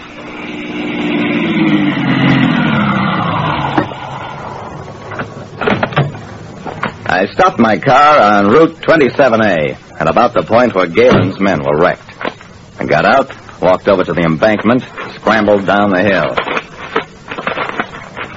Almost immediately, I found myself hidden from the road by trees. I looked around. To the right, the forest seemed denser, so I headed that way. I was testing out a theory. Stoney had been at large now for 15 days, during the last five of which he'd been unreported either in the city proper or out in the open. There was no possibility of his breaking through the net. We were all certain of that. But then, where was he? I believed he was someplace in this patch of woods. That like some hard-pressed animal, he'd returned to the terrain that first sheltered him. Now I was trying to project myself into the mind of a desperate, hunted man. I stopped to look back along the way I'd come. I could have been a thousand miles from the heart of a city instead of a body. Trying to project myself into the mind of a desperate, hunted man. I stopped to look back along the way I'd come. I could have been a thousand miles from the heart of a city instead of about eight. I started walking again, always heading for the thickest part of the forest. Then I found a lead, a torn bit of cloth dangling from a low branch. I looked down, noticed a faint beaten path in the undergrowth. I followed it for about a quarter of a mile. It ended abruptly against a small hill. I was just about to turn back, but I noticed the cave opening. Leaves and branches were piled against it, but one branch had slipped down, revealing the aperture. I walked up to the cave mouth. I know you're in there, Galen. Come on out. There was no reply. I waited a few moments. Then, come on out, Galen, or I'm coming in after you.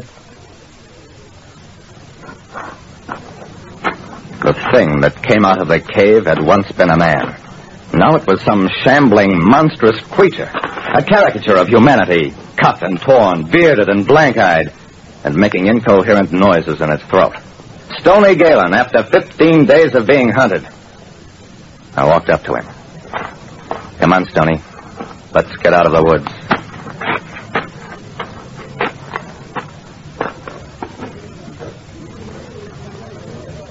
And that's how Stony Galen was taken. Not very heroic, is it? There was a revolver in his pocket. He'd stolen it from a farmhouse, but he never tried to use it. Because there was no more fight left in him. That's what it does to a man to be relentlessly tracked down, harried, and hounded, until finally he becomes a mindless animal creature. Like I said, when a killer is finally taken, it isn't how dangerous he used to be that's important, but what's happened to him since the time human society marked him as an outcast. Listen next time to Calling All Detectives, mystery drama, mystery quiz, and a chance for you to match wits with yours truly, Jerry Browning, private detective. This next one is um, I was a communist for the FBI, and I love this one. They also have FBI and Peace and War that I like too, and uh, I'll put that on at some point. The ones I picked are not all the detective shows I have. I have a booth, a ton of them. Um, but I was trying to pick some that, you know, didn't get played every day on, on the shows and stuff. I mean, not that they never got played, but you know, just things that were a little bit different. And um, so anyway, but this one is I was a communist for the FBI, and it's called Little Red Schoolhouse. I was a communist for the FBI.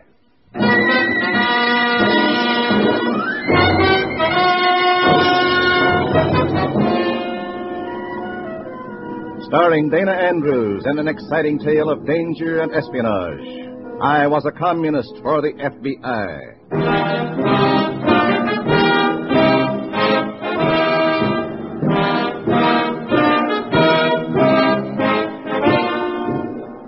You are about to hear a strange story. Names, dates, and places are, for obvious reasons, fictional. But many of these incidents are based on the actual experiences of Matt Cvetic, who for nine fantastic years lived as a communist for the FBI. Here is our star, Dana Andrews, as Matt Cvetic. You can read it in the official reports. The whole story of my life as a communist for the FBI. I was in the party. I saw it work. For nine years, I recorded the communist conspiracy against the United States from within. This is part of the story. In a moment, listen to Dana Andrews as Matt Cvetic, Undercover Man.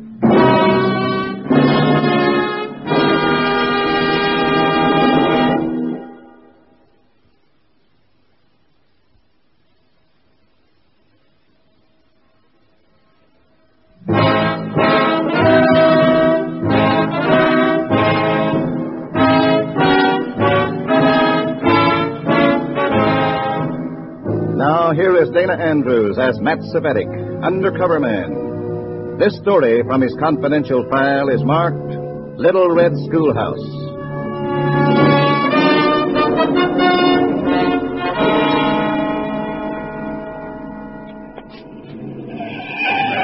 Hey! Watch where you're walking. What are you trying to do, chum? Live dangerously? I'm sorry, mister. Yeah, I'm nuts.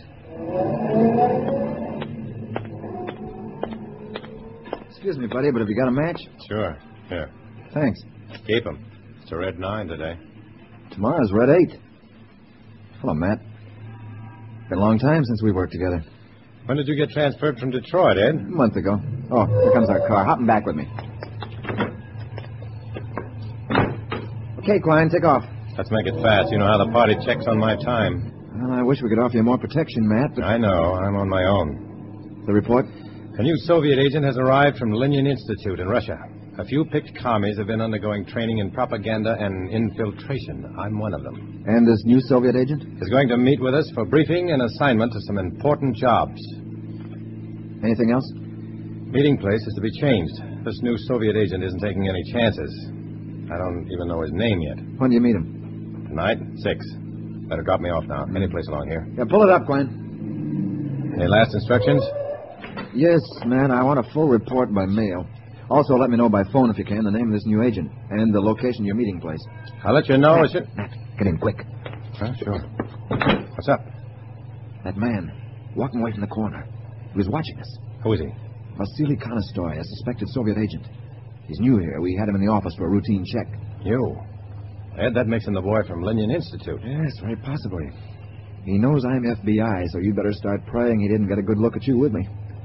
If he did and he recognizes you later. Spare the details. I know what'll happen. I'm in the party, remember?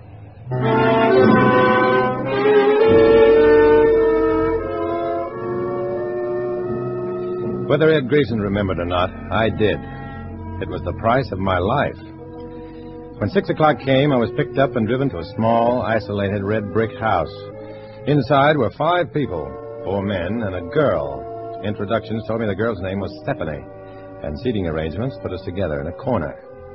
Close up, her dark loveliness was almost like a blow. Comrade Matt. Comrade Matthew. No, I like Comrade Matt better. It's hard, tough, like you. It's a tough world, Comrade Stephanie. No room for softness. We're nothing. The party and its beliefs are everything. Do you disagree with that? of course not, Comrade Matt. It's only that being near you makes me feel like a woman. Is that so terrible? That's dangerous talk. I'd be more careful. I'm always careful. We'll talk more later. Comrades, I am Vasily Konistoy. I bring you greetings from Comrade Stalin. He thanks you for your loyal work. But he also desires more work, more sacrifice, especially from you, picked comrades. You are to lead the way to revolution, the Soviet state of America.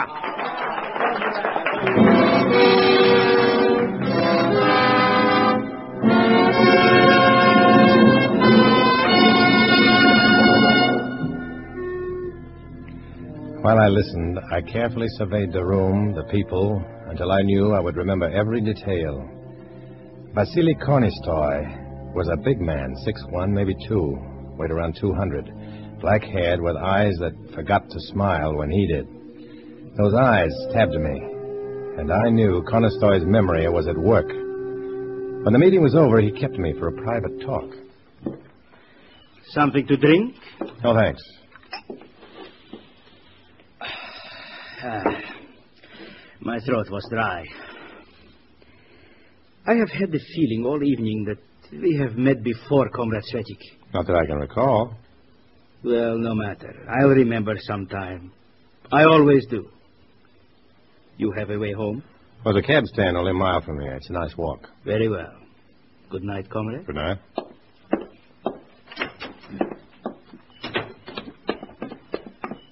Comrade Matt, over here. Oh, it's you, Comrade Stephanie. Oh, this is my car. Would you ride into town with me? Oh, thanks. You drive.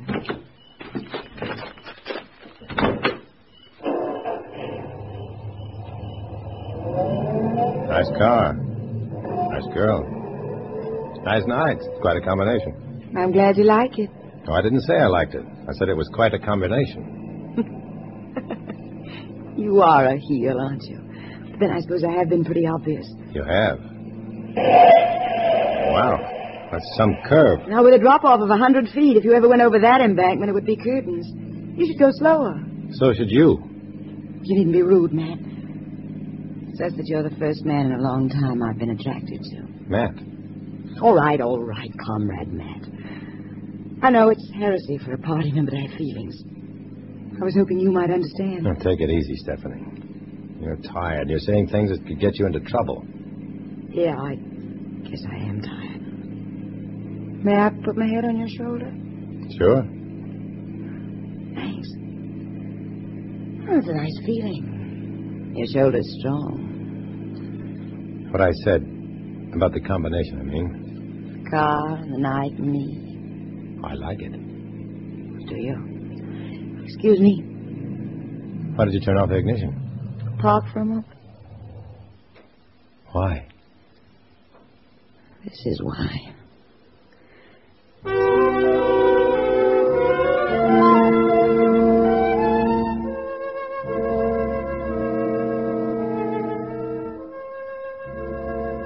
I got to my hotel, dawn was breaking. Before I went to sleep, however, I made a call to a certain number and left a message for Ed Grayson to meet me that morning with a wiring crew. Five hours sleep, then I was in a clump of woods near the Little Red schoolhouse listening to Ed give orders to a half dozen men loaded with wiring equipment. All right, men. Fredericks checked the house gas meter. No one's there now, but that doesn't mean they won't come back at any time. So do your work fast and do it good. Now get moving. The mics better be well hidden, Ed. Conestoy is sharp and suspicious. Yeah, he'd have to tear down the walls to find these. Did he recognize you? Yes, but he can't remember where yet. Hmm. How long is he going to be here? I don't know. Long enough to give us a briefing and our assignments. Yeah, we got a lot of tape recording. We won't miss a thing that happens. Good.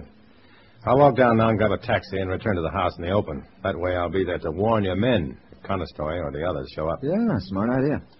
When will the wiring job be finished? Oh, six, five if it goes fast. That's running it pretty close.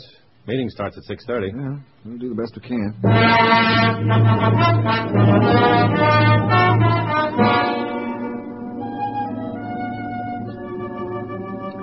I returned later, and for the next four and a half hours, I played watchdog on the front porch of the Red House.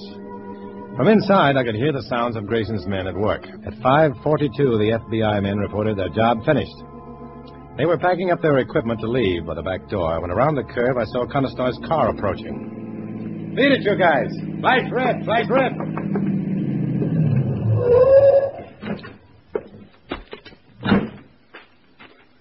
Well, Comrade Cvetic. What are you doing here so early? I, I thought I'd like to talk to you, Comrade Conistar. Oh, let's go inside. Oh, wait. What? I mean, it's uh, so nice out here. Why don't we just stay on the porch? I can talk here. Crazy, we could be spotted out here, inside. Oh, but Comrade, You'd you... better keep it in mind that I give the orders. Well, I, I guess being inside is not so bad, after all. What's the matter with you? You look as if you expected to see something. What is it? I merely wanted to be sure we were alone. I have a report to make about one of our comrades. Oh, is that so? Which one? Comrade Stephanie. She she shows definite signs of bourgeois emotionalism. Oh, I see. Then you had better watch her. Keep me informed. I will. You really are a fanatic, aren't you, Comrade Svechik? I believe and follow the party line. Oh, don't mistake me. We need a few good fanatics. Uh, I wish I could remember where I have seen you before. Haunts me as if it's important that I should remember.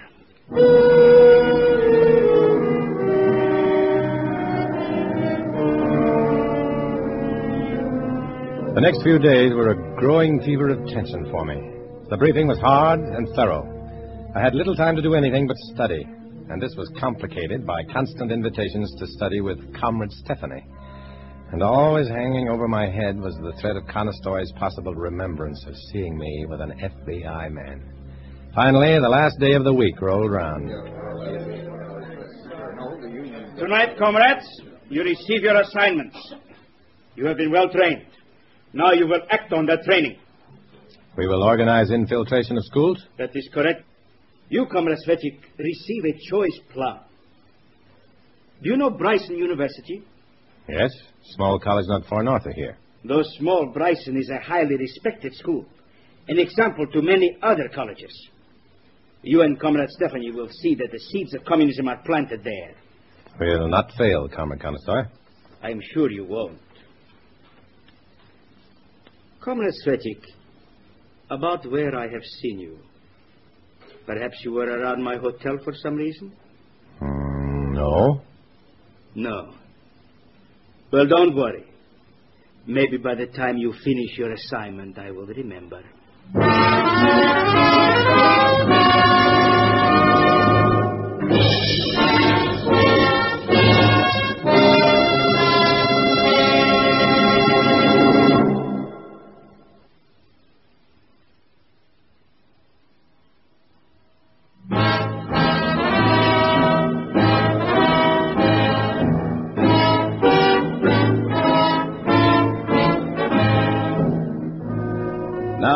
To Dana Andrews, starring as Matt Cvetic in I Was a Communist for the FBI, and the second act of our story.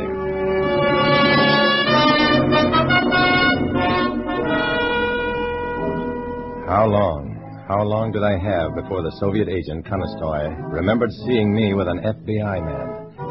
The knowledge of what would happen when he did was a cold, leaden ball in my stomach. As with Comrade Stephanie, I listened to Konostoy's final instructions on our new assignment to infiltrate Bryson University. There is one professor at Bryson who will be your best asset, Comrade Cvetic. A Professor Walden. Is he a fellow traveler? A very reluctant one. You will have to play down everything except how communism will save the oppressed from the tyranny of fascism. Walden is fond of helping underdogs. Well, uh, can you get us a big name, Comrade Conostoy, someone to lecture the students? I will send a wire tonight to Philip Stanley. The singer? Yes, he has a big reputation. The kids will listen to him even if he is a pinko chump. Will he come? He'll come. He's a thoroughgoing exhibitionist. Now, here is some expense money. Comrade Stephanie, Yes? I'm sending you with Comrade Cvetic for only one reason. So you can have the opportunity to get your thinking straight by watching his. Well, I don't. I don't understand you. He is an exemplary party worker. If you are wise, when you come back, you will be too. That's all. Good night. Good night, Comrade Conostoy. Good night, Comrade. Oh, Comrade Cvetic, Yes? I just remembered where I saw you. Where? At the meeting of the Control Commission, the first day I arrived back here from the Lenin Institute. Oh, no, I, I wasn't at that meeting. oh, I swear I had better remember it soon, or it will be the death of me.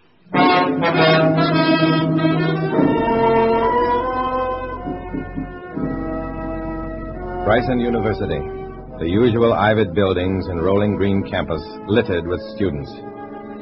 Professor Walden turned out to be a thin, white haired man with bent, iron rimmed spectacles. His office was a six-foot square of stale air wrapped around a battered desk and a stack of papers. Uh, your coming to see me like this has posed quite a moral problem, Mr. Cvetic. Yes, indeed, there's quite a problem. You see, I am not sure I am in complete sympathy with communist teachings. Oh, of course, but we're not here to ask you to become a communist, Professor. We merely ask you to work with us in bringing relief to the unfortunates of the world. Oh? Mm, Well, in that case, I. What can I do to help? Two things. Give us a list of students you believe to be in sympathy with our cause. And the others? We're going to organize a, a lecture. Philip Stanley, the famous singer, is flying all the way out here to address the students. It would be nice if you could act as master of ceremonies and introduce him. Oh, why, of course, I'll be delighted. Philip Stanley, indeed.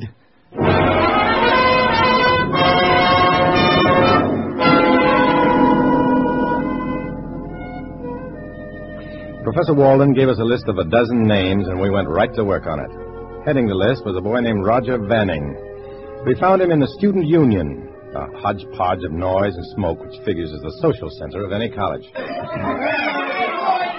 goodness, Matt, this is like Mardi Gras. We'll never find him in all this mess. Sure we will, but keep moving or you'll be crushed.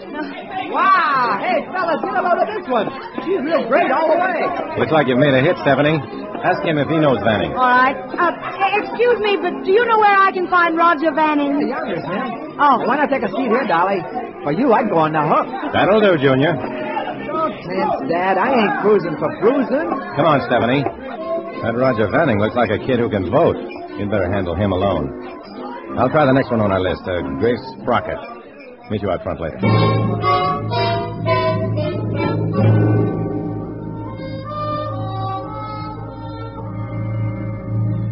So you see, Miss Sprocket, it's up to the intelligentsia like yourself to lead the others. I understand perfectly, Mr. Cvetic. And I can promise you at least 20 students for the meeting. Good. Philip Stanley will know of your work, I can assure you. He will? I- I mean, of course, that I'm naturally quite pleased to be connected with Mr. Stanley in such a worthy cause. You may tell him he can depend upon Grace Sprocket. Sure. I'll tell him.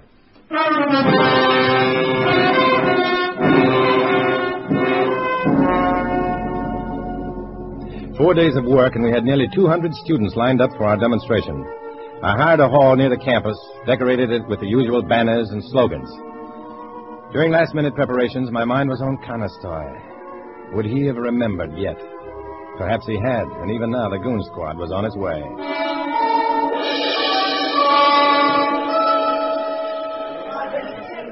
Ah! Oh, me, me, me, me, me. Oh, these are terrible acoustics, Vedic. Perfectly awful. Really shouldn't sing at all in a barn like this. After all, you know, these boys and girls are my public. They deserve to hear me at my best. Oh, absolutely, Mr. Stanley. However, just being able to see you in person and hear your words of truth will inspire these young people to magnificent heights. They'll recognize you as something far greater than a singing star. Greater than a star? Of course. You'll be known as a social leader, a man destined to sway multitudes toward the goal of true socialistic society. Well, I hadn't thought of it that way. Uh, excuse me, Cvetic. I think I'll go run over this speech you prepared for me. Hmm, better practice it, knucklehead. I hope I can keep my dinner when I hear it. Oh, Matt, come here a minute, would you? Sure. What is it, Stephanie? Well, I just wanted to check plans with you. Okay. After his song, Stanley will give his talk. At the end, when he starts the Internationale, you give Grace Sprocket and the other agitators the signal to jump up and begin a community sing out of it. And when the crowd's good and excited, Sprocket and Company lead them off for a demonstration on Faculty Row. Mhm. And be sure the placards and signs are ready for them to pick up on the way out. Come on, let's get this thing rolling.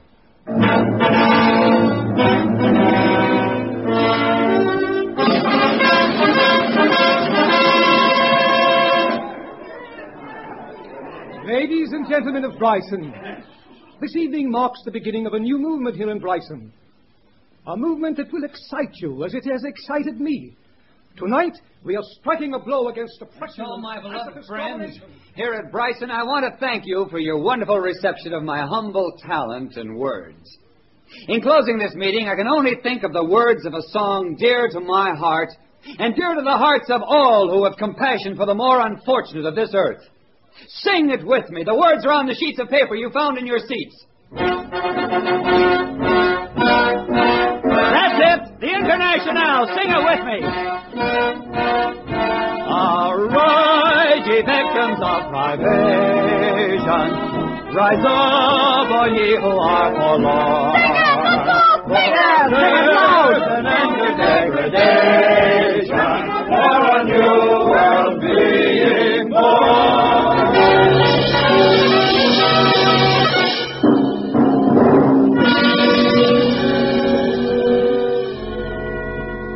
Everything went off like clockwork.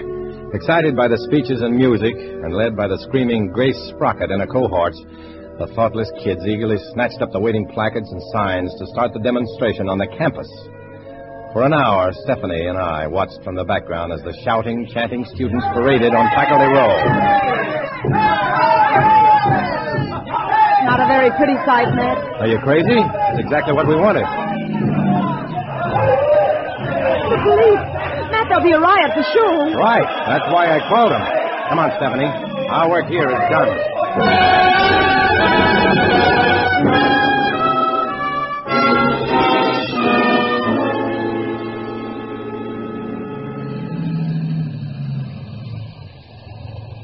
Here we are, Stephanie.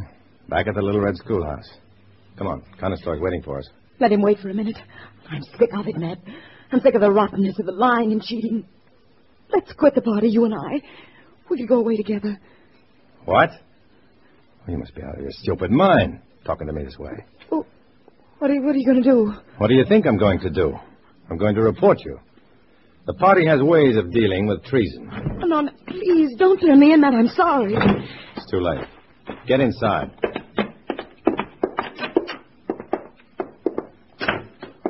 I heard the report on the radio. You did a good job, comrades. What's the trouble? You look angry. I am angry. This traitor just tried to make me quit the party. Oh, did she?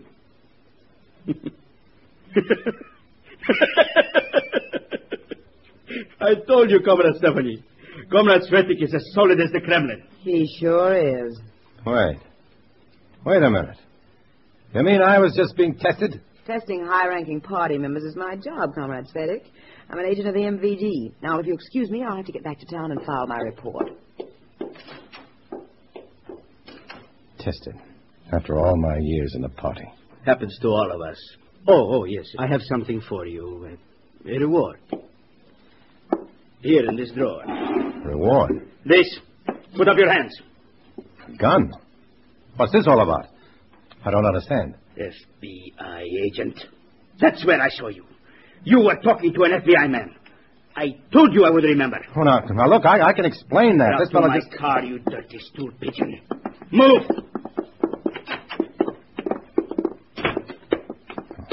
What do you plan to do? You mind telling me? yes, I will be glad to. I want you to have time to be afraid. We are going to arrange a little suicide. Your suicide.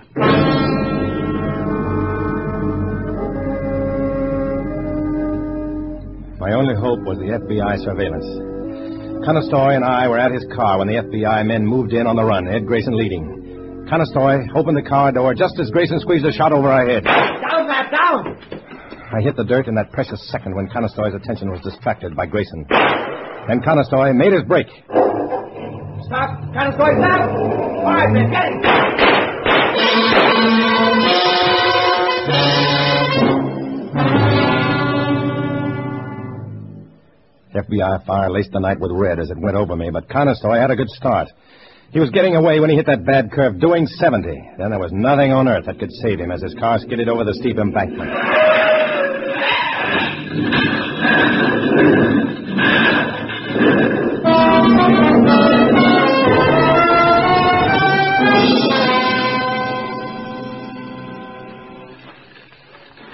No use calling an ambulance. Conestoy's dead. Better clear out, fellows, and let the police handle this as an accident. I'll stick around and square it with them. It's a tough way to go. Lucky for you, though, Matt. You're free to keep on with your work. Yeah, he was the only one who knew. Well, I better get out of here. I think I'll walk up and take a last look at the Little Red Schoolhouse. No, it wasn't the end of a story, nor the beginning. It was just a part of the strange war I was fighting. Freedom's a good cause.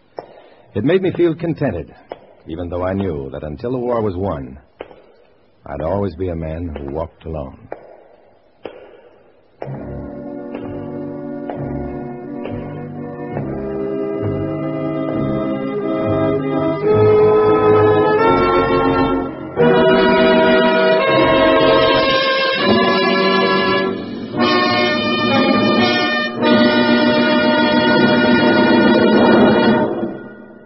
Our star, Dana Andrews, will return in a moment.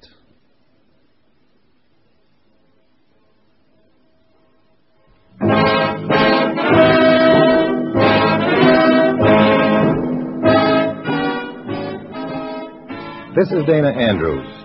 Many of these stories we bring you are based on actual events and happenings that took place here, in this country, in the real life experiences of Matt Cvetic. Our country, America, must be kept a strong nation, and we who love this country must be constantly on guard against the traitors who bore from within. For this reason, I urge you to listen again next week when we will dramatize another exciting adventure from Matt Cvetic's official records. We hope you will join us.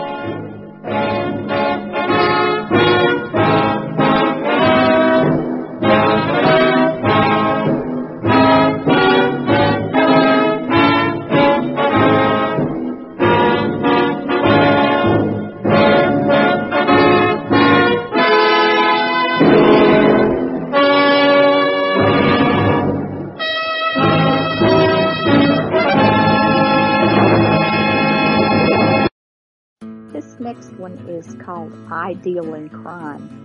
Um, and, um, yeah, he's, a, he's an investigator. I, his name escapes me right at the moment. Uh, I hate when I do that, but anyway, y'all, I'm getting old. But anyway, uh, this one is called the Abigail Murray case.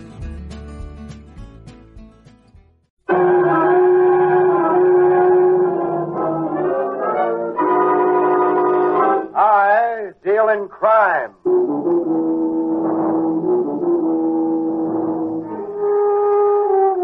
The American Broadcasting Company presents I Deal in Crime, starring William Gargan as Ross Dolan.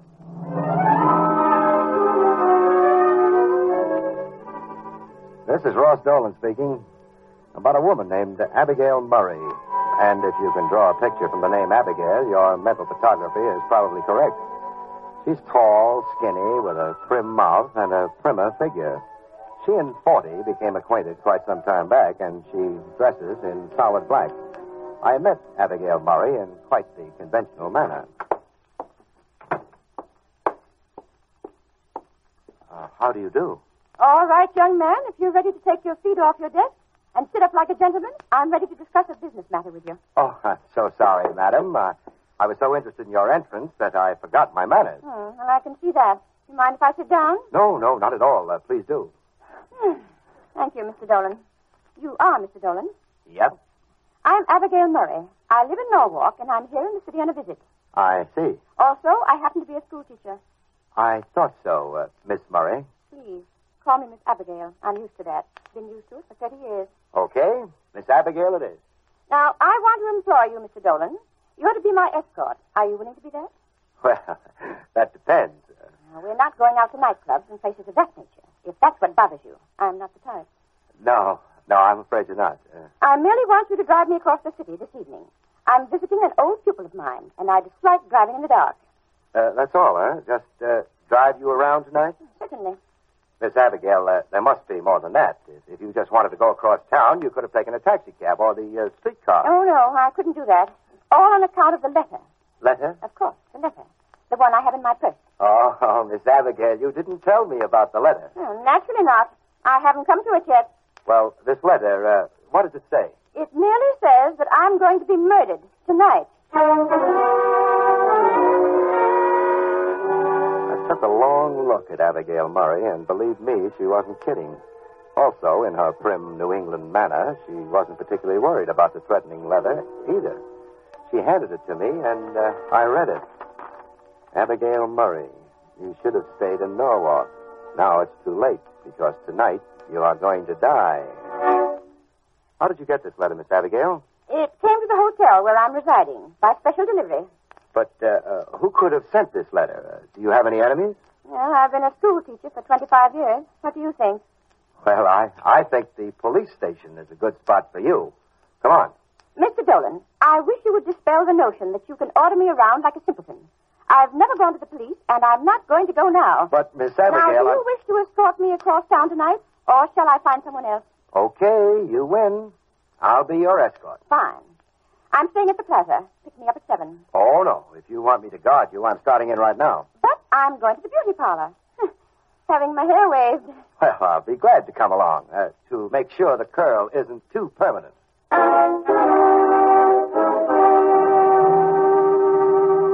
Abigail Murray picked up her bag, stuffed a threatening letter in it, and left my office with me right behind. She really did have a date with a hairdresser, and uh, I spent an interesting three hours in the outer room uh, playing handies with a manicurist. Then we had dinner. I had a steak fried, while Miss Abigail stayed in New England and had hers boiled. At eight that evening, we were driving along in her car. You know, Mr. Dolan, this is the first time I've driven my car in the city at night. I know, I can. Hey, look out! Hey, didn't you see that truck? Of course I saw it, but I had the right of way. Oh, fine. After all, it was his duty to get out of my way. Uh-huh. They always get out of my way in Norwalk. Yeah, yeah, I don't blame them. Uh, oh, by the way, uh, just where are we going? To visit an old pupil of mine at 327 Kendall. His name is Richard Way. He's been seriously ill. When he heard I was going to visit the city, he invited me to come and see him. Would uh, he be the person who sent you that letter? Richard? Oh, hardly. He has the general courage of a field mouse. Hmm. Well, we'll turn here and take a short cut to the park. I enjoy parks at night. I would never have believed it. Oh, uh, Miss Abigail, uh, slow down a little. Hmm, why? Slow down, that's all. Well, but why? There's a car in back of us. You think there's something wrong? Uh, motion him to go around us. He's been trailing us the last few blocks. Very well.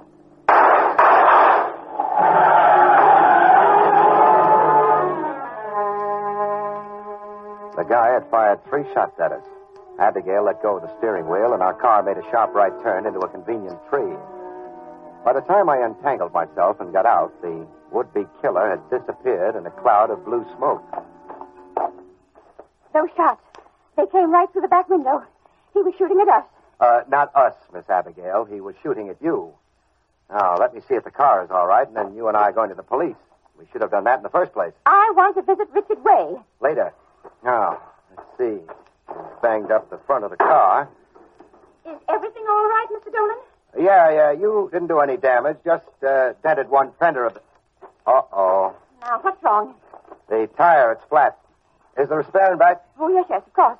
Well, hand me the keys, will you? Uh, we'll have to change that tire before we go any further. Here they are. Now, you just take it easy, and I'll have this beauty switched in a hurry. Perhaps I could help, Mr. Dolan. Okay, come along.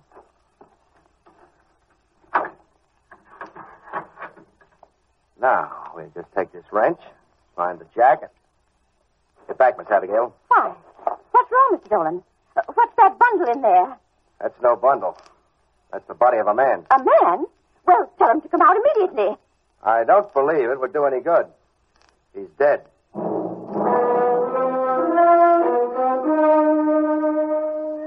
The dead man was tucked into the back of the car like a sack of potatoes. We got a flashlight out of the glove compartment of Abigail Murray's car and looked him over. He'd been shot once. I could see that right away. Then Miss Abigail gave out with a startled exclamation. Mr. Dolan, that's Richard. Richard? Richard Way, the man I was going to visit this evening. We've got to get to a telephone right away, Miss Abigail. The police will have to be notified. They'll ask a lot of questions. Oh, murder always brings out the bump of curiosity on a policeman's head. Huh. Of course, he could have committed suicide. Oh, sure, sure. This would look like suicide to anyone. The man shoots himself through the heart, then he climbs into the back of your car, pulls down the door, and locks it from the outside. Try again, Miss Abigail. I've got it. That's how I was going to be murdered. You mean they mistook Richard Way for you? No, no, no. Don't you see? The person who wrote me that letter killed Richard Way. They put his body in my car. They knew it. We found back there. I'd be accused of murder. I don't know. That sounds like a long way around to arrange a murder frame. Well, let's lock this back and get out of here. quite a ways into the park, Mr. Dolan. Do you think it's safe to walk? It is if we walk where there isn't a road. I don't think our friend would leave his car. Uh-oh. A car. He's come back. Out of sight, quick. Is it the same man? I don't know. I can't see good enough. Oh, come on, Miss Abigail. We've got nothing to worry about now. But the man in that car. He'll see us. I want him to see us. That car happens to be a prowl car. All right, you two. What are you doing back there? Is this your car? That happens to be my car, officer. Oh, it happens to be your car, eh? Don't you know it's against the law to park off this road? Uh, we had a flat tire, officer. Flat tire, eh? And you were looking for your spare back there, huh? In the bushes. Officer, uh, I'm Ross Dolan, the private investigator. So what? Somebody fired a gun at us while we were driving through here. You can see the bullet holes in the back window. Go on. I got out and opened the back to get at the spare tire. There's a dead man in there. So you looked inside and found it. Did you say dead man? Yeah. I'll have a look in the back of your car. Come on, both of you. But, Mr. Officer. Come on, I said. Now unlock that turtle back. Okay. Mm-hmm. You didn't touch him, take anything out of his pocket. Naturally not. Do I look like the sort of person who would touch a dead man? You look like the sort of person who's coming down to headquarters and have a little chat. Headquarters? Why, this is disgraceful. Miss Abigail, if you only let me. One might think that Mr. Dolan and I were murderers. Yeah, one might think you were.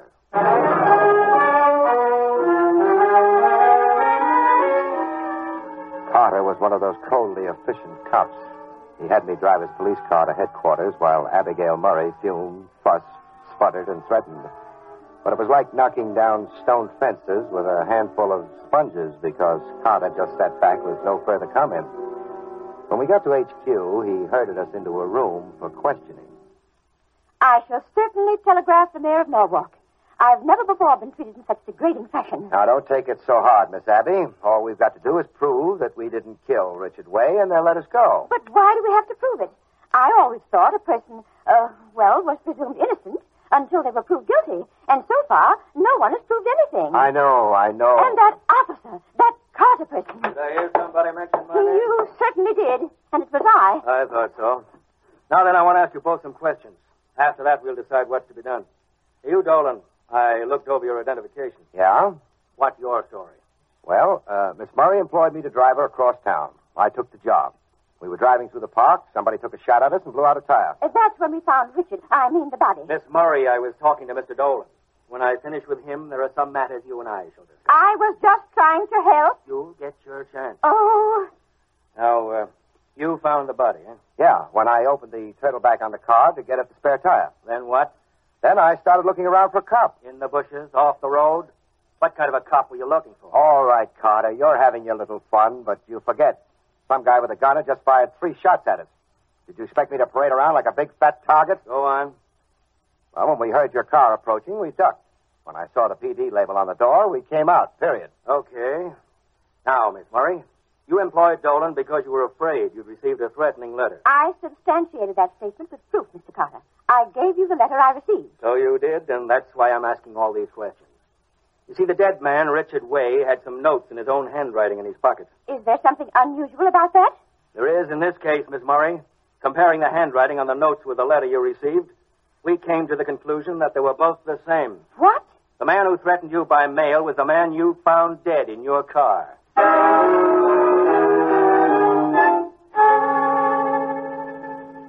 Lot of similar chit chat which took place at police headquarters, but Carter finally let us go. He warned us not to leave town, which was a little ridiculous because I have an office here. And Miss Abigail told Carter she wouldn't miss the fun at this point for a carton of eggs.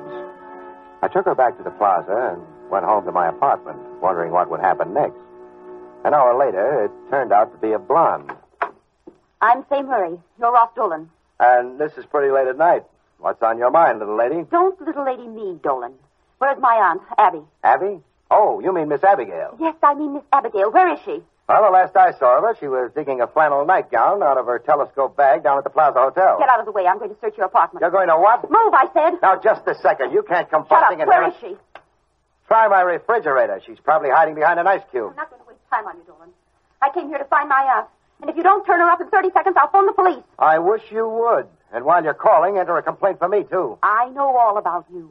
You're one of those ruthless private detectives You're one degree removed from a crook. You, you take money under tables and under false pretenses. And I'm going to turn you over my knee and spank you if you don't stop that. Now, what's this all about? You mean you don't know where Aunt Abby is? The last time I saw her, she was ready to hit the sheets for a full complement of slumber. What gave you the idea she was here? But I called her at the hotel. She didn't answer. How'd you get up here? A man answered Auntie's room.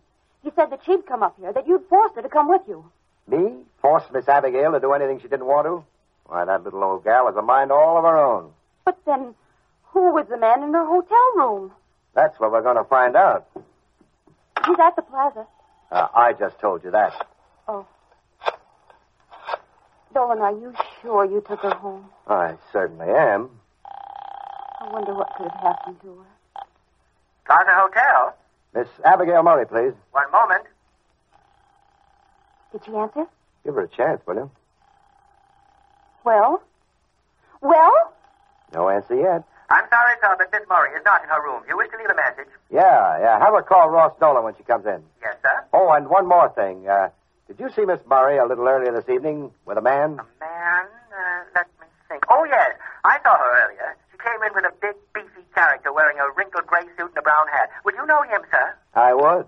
It happens to be me. Oh, no, sir. You mean it was I? It was me, and don't you forget it. He's not there, is he? No, and the clerk doesn't seem to remember her going out. Hmm. Well, in that case, Mr. Dolan, I'm sorry I bothered you. Good night. Boy, she certainly was in a hurry. I wonder. Hey, Miss Murray, Miss Murray, I want to ask you if.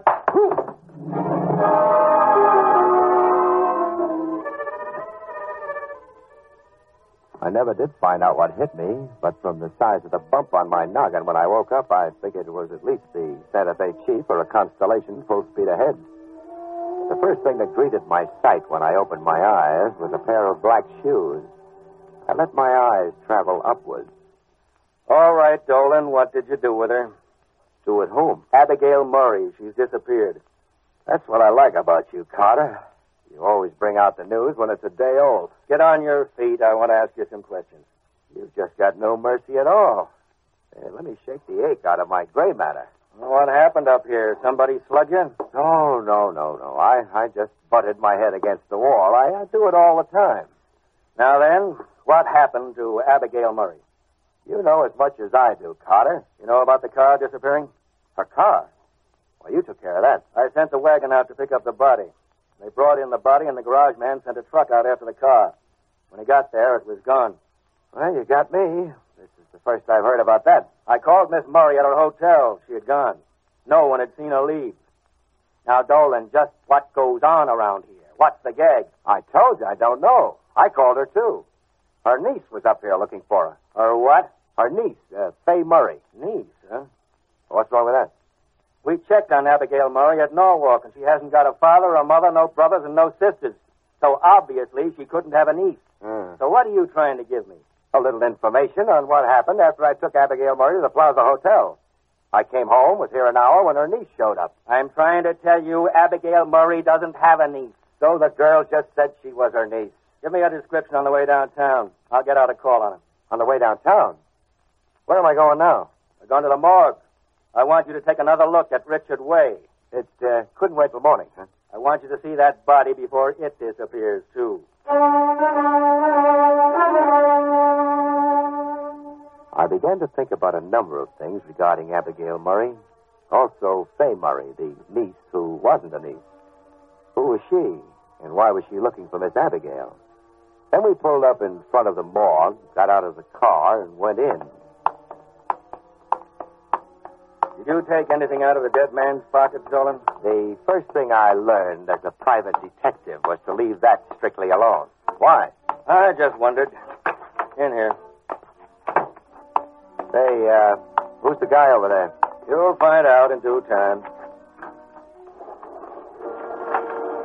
Okay, take a look. This the man you found in the back of your car? Yep. Sure? You can make a positive identification? Yep. I remember where the bullet struck. Also his face. Uh huh. Mr. Way, would you mind stepping this way, please? Uh, yes.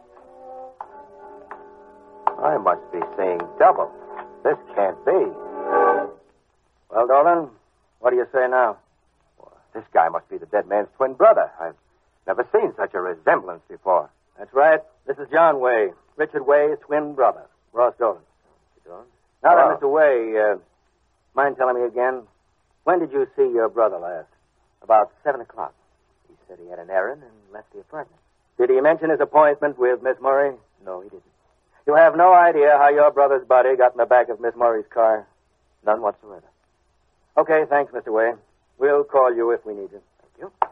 Say, you want any more from me, Carter? No, just be around where I can find you. Well, I'll be home. Say, by the way, uh, have you checked the bullet holes in Miss Murray's car to see if they match with the bullet in the dead man? I'd love to, but we haven't found the car yet. Say, uh, when you do, Carter, I've got a little bet for you. Yes?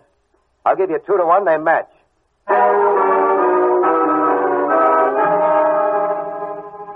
I walked out of the morgue onto the street, leaving a very puzzled Carter standing there, but no more puzzled than a private eye named Dolan. The street was dark and forbidding. The lights in that district were black with age, and the buildings were dark and gloomy. I wondered how one twin felt when the other one died, because I'd read stories about the invisible threads which bound such people together. Then I felt a hand on my arm. Dolan, wait. Well, Miss Fay Murray, or uh, have you switched to another name by this time? Dolan, I've come to ask a favor. A big one. And I'm going to ask one of you. Just turn around and walk back into that morgue. There's a cop there named Carter who'd just love to meet you. Please, please, Dolan, listen to me. Forget all about Miss Abigail. You mean your aunt? Or uh, aren't you the niece who isn't the niece? I can't explain anything to you right now, but if you'll promise me something, I'll tell you the whole story in a few days. Well, that's so kind of you. I get shot at, hit over the head, dragged around by the police, lose sight of my client, and you want me to wait. What for? This is a matter of life and death, Dolan. I'm asking you to forget about everything that's happened. So? Because if you don't, somebody else will die, too.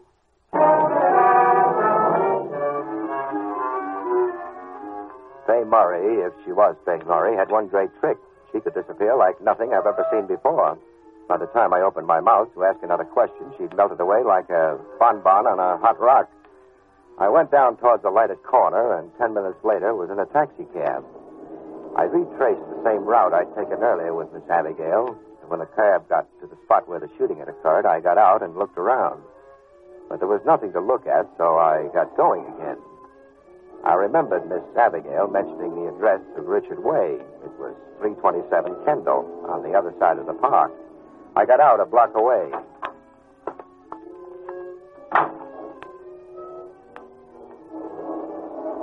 I stood there until the blinking red tail light had disappeared around the corner.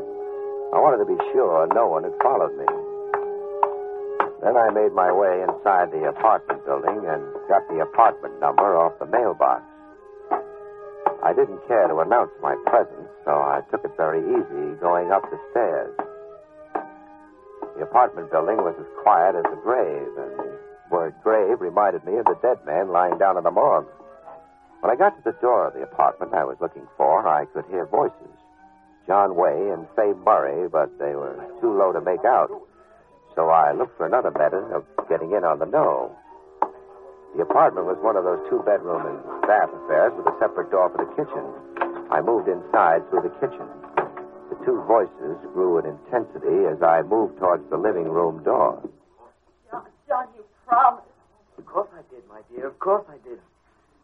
That was to get you back here. But you told me if I got rid of Dolan, you'd take care of everything. You'd let Miss Abigail go. Ah, and so I am, my dear. I am going to take care of everything. You know, I could go to the police. I could tell them the whole story. In your present condition, I hardly think so. In that case, I'll scream. I'll yell as loud You as little fool, you make one sound or I'll kill you right now.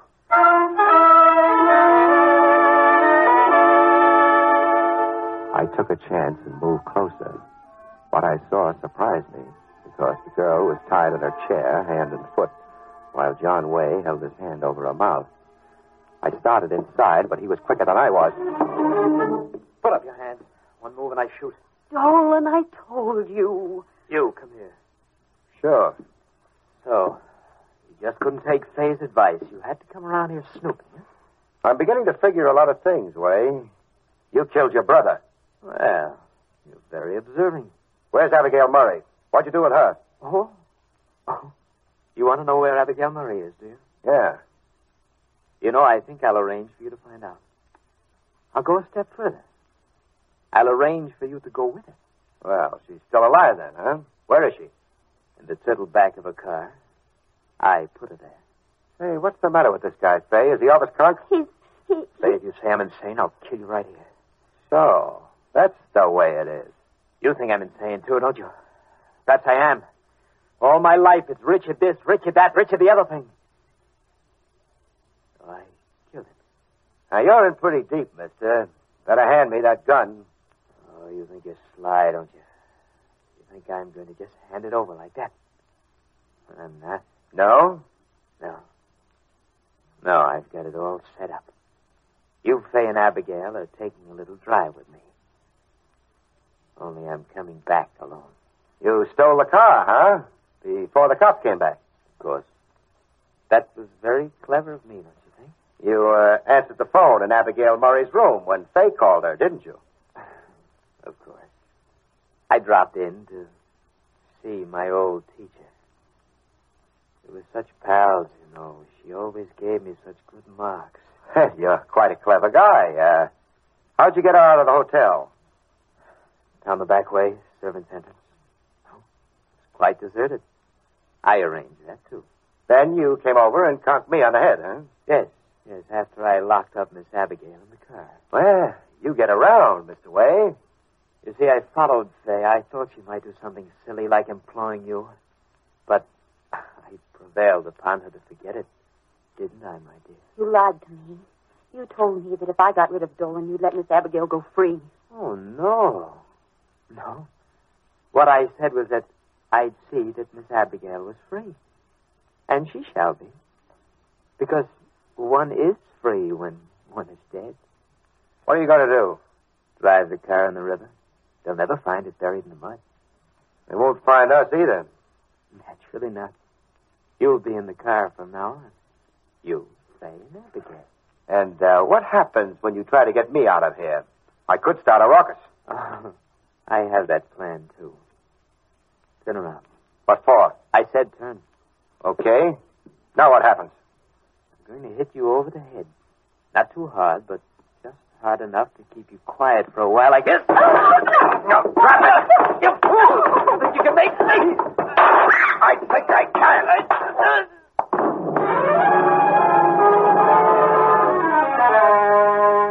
was lucky enough to catch John Way with a fast chop to the chin. Then I phoned Carter, who came out with a squad and took John Way down to the clink. At his trial, a group of doctors testified that he was violently and incurably insane. Later, I had a meeting with Miss Abigail and, of course, Fay at the Flamingo. My, my, Mr. Dolan. When I asked you to drive with me that night, I never dreamed that we would become involved in such an adventure. Well, neither did I. What puzzles me is how did John get hold of my car long enough to put Richard's body in it? Well, he told the doctors at the trial that he saw you take it into a filling station to have it greased. He represented himself as your brother, took the car, put his brother's body in it, and returned it to your hotel. Oh, think of that. Uh, why did he hate you so much, Miss Abby? And and why uh, hate his brother? You know, I can't understand that. Richard was gay, a good student, well liked. John was exactly the opposite. Moody, a bad student with violent dislikes. It uh, probably gnawed away at his mind until he made it up to get rid of the two people he hated. Yeah, I think you're right. Well, now, let's talk about Fay here. Why the pose as Miss Abigail's niece? Say, you're merely an old friend.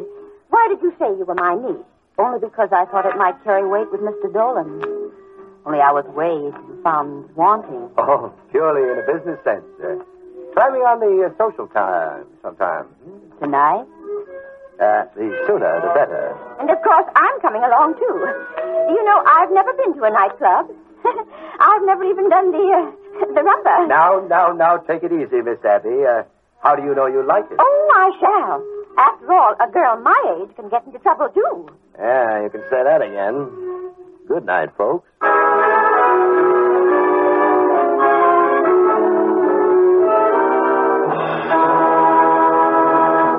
Don't forget to listen again next week, same time, over most of these ABC stations, when you will hear William Gargan say, I deal in crime. I Deal in Crime, starring William Gargan as Ross Dolan, is a special presentation of the American Broadcasting Company. It is written and directed by Ted Hediger. Special music is arranged and conducted by Rudy Schrager. Now, here's a special program note International Intrigue. That's what David Harding. Okay, now we're ready for my strawberry and whipped cream on top. We did do cherry for a while, but I don't like I don't like maraschino cherries, so I changed it to a strawberry with whipped cream uh, to top my Sunday off. And this week, what I'm doing is um, Jack Benny and Fred Allen. They were known for having a uh, a feud. but they didn't really have a feud. Actually, in real life, they were the best. They were like best friends. But uh, you know, every time on Jack's show, he would, you know, he would put down Fred and bash Fred, and Fred they would bash him some too. But anyway, uh, this one is called the um, um, Benny Allen feud. Um, and I think it's in six parts, but this is part three of six, but they kind of spread out. And, um, but anyway, this one's called Benny Boulevard. So, uh, y'all enjoy. And now, folks, going from the ridiculous to the nauseating. Hello, Phil. Hiya, Jackson. Sorry I'm late, pal. I bet you thought I'd never get here. I prayed for it. Well, tell me, Phil, how do you like broadcasting on Friday for a change? I don't know. How much change am I going to get? Ha ha ha ha! That Harris is phenomenal with a capital F tonight. Yes, sir. Yes, sir. You corny. But on the level, Phil, don't you think Sunday is a pretty blank day now that all the comedians are off for the season? What do you mean, all the comedians? Fred Allen is still broadcasting. Phil, calling Allen a comedian is like slipping a rocking chair under Gypsy Rose Lee and calling her Whistler's mother. Allen, a comedian. Look, fellas, anybody can get laughs with that stuff Fred Allen does every week. Take that Allen's Alley, for instance. There's nothing to it. What do you mean there's nothing to it? I mean, it's a surefire formula. Now, look, every Sunday he goes around, knocks on doors, and asks a question. I'll show you. Give me that clothespin. What are you going to do, Jackson? I'm going to put it on my nose and make off like Fred Allen. And take a trip to Benny's Boulevard. Now, Mary, you be Portland Hoffa. Dennis, I want you to be Socrates Mulligan. And Phil, you're Falstaff, the highbrow poet. All right, Mary, let's go. Where till I get this clothespin on my nose? Where? Me, me, me, me, me. That's it. Go ahead, Mary. Start it.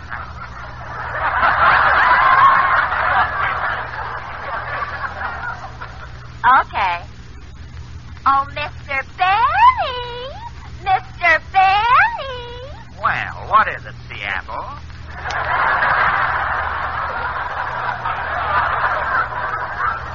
As the broom said to the dustpan, what do you hear from the mop?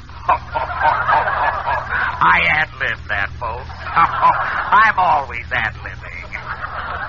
Mama says if you don't stop ad libbing, someday you're going to say something funny and surprise everybody. Oh, your mother. Have you got a question for Benny's Boulevard, Mr. Benny? I certainly have, Seattle, and this is it.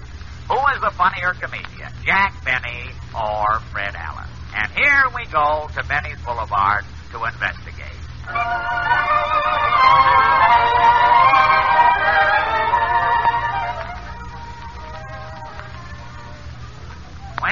Here we are at Benny's Boulevard. Is this near Allen's Alley, Mr. Benny? I can't tell. I've got this clothespin on my nose.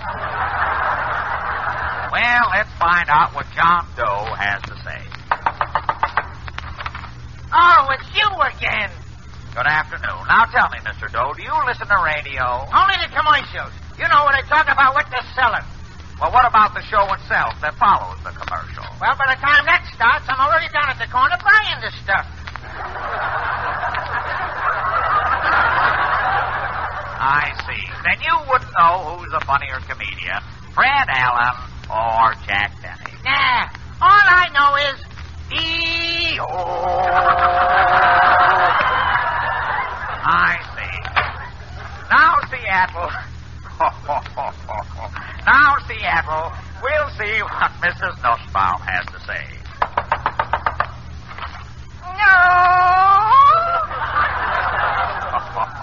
Tell me, Mrs. Nussbaum, who do you think is the funniest comedian on the radio? Well, my first husband liked Abbott and Castellanos. That's Costello. And my second spouse is liking Fibber, McGee, and Becky. I see. Well, tell me, Mrs. Nussbaum, who is your favorite comedian? Is it Jack Benny? You should live so long. Are we going home now, Mr. Benny? What are you holding your nose for? Shall I tell him, folks? Seattle, behave yourself. Now to find out what Socrates Mulligan thinks. He lives right here. Uh, yeah.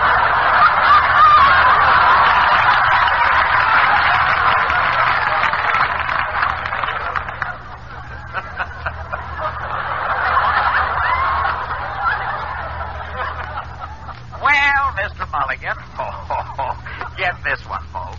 Well, Mr. Mulligan, I'm here to stew with you. I'm an ad-libbing fool. Now, Mr. Mulligan, I'm going to name two comedians, and you'll tell me which one you prefer. First, Fred Allen. Oh, he makes me laugh. And what does Jack Benny make you do? Seattle,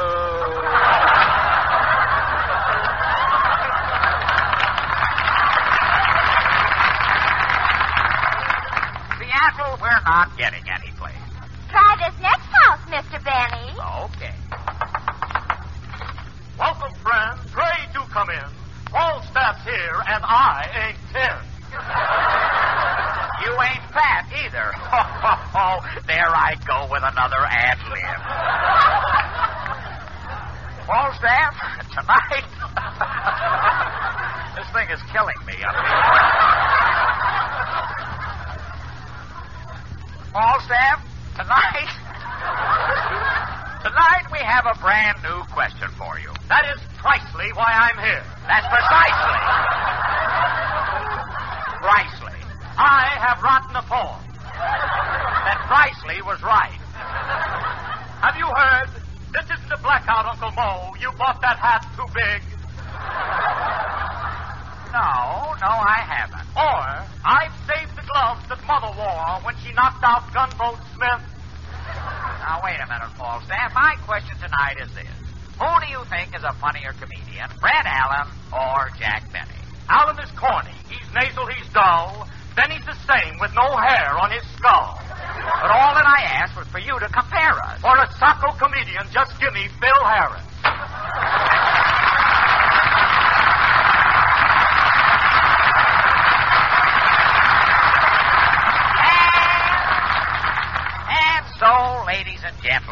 wave goodbye to Benny's Boulevard as two pretty waves wave back. this ad libbing will be the death of me. See what I mean, folks?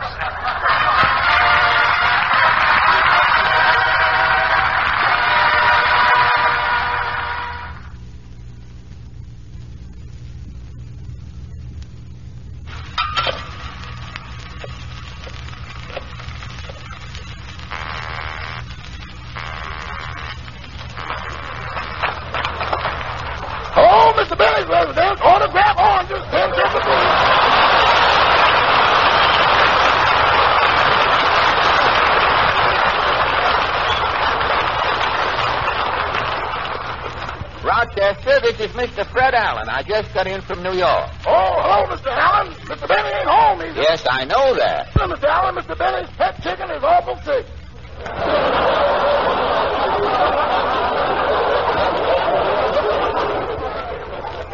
His chicken is sick. Uh, what's wrong with it? I'm frying it to death.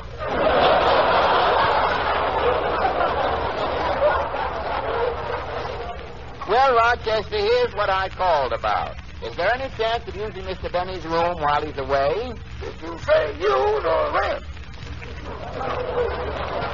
I get it. I tell you what, Rochester, I'll take the room, and when Mr. Benny gets home, I'll give him a check for whatever he wants. Give him a check? Well, yeah. That kind of eliminates the middleman, don't it?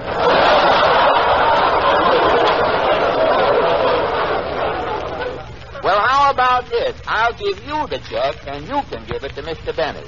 How about this? You give me the cash and let nature take its course. Well, I don't see why we should be arguing about money, Rochester. After all, you should be glad to have someone around the house. You must be mighty lonesome in that big place there, all alone. All alone? Oh, Mr. Allen, come now. Rochester, I hesitate to think what Mr. Benny will say when he gets home. It Won't do for radio, will it? I'm afraid not. Well, Rochester, I guess I won't uh, get much rest at the house of Benny with all your friends whooping it up around there. I'm inclined to agree. You're so right. So I'll just let the room go. Goodbye, Rochester. Goodbye, Mr. Allen. That was a close one. I nearly rented the room, honey. Honey? Rochester, to whom were you just talking? Oh, that was my cousin Sylvester. Sylvester J. Honey. Uh, uh, good goodbye, honey. I mean, Mr. Allen.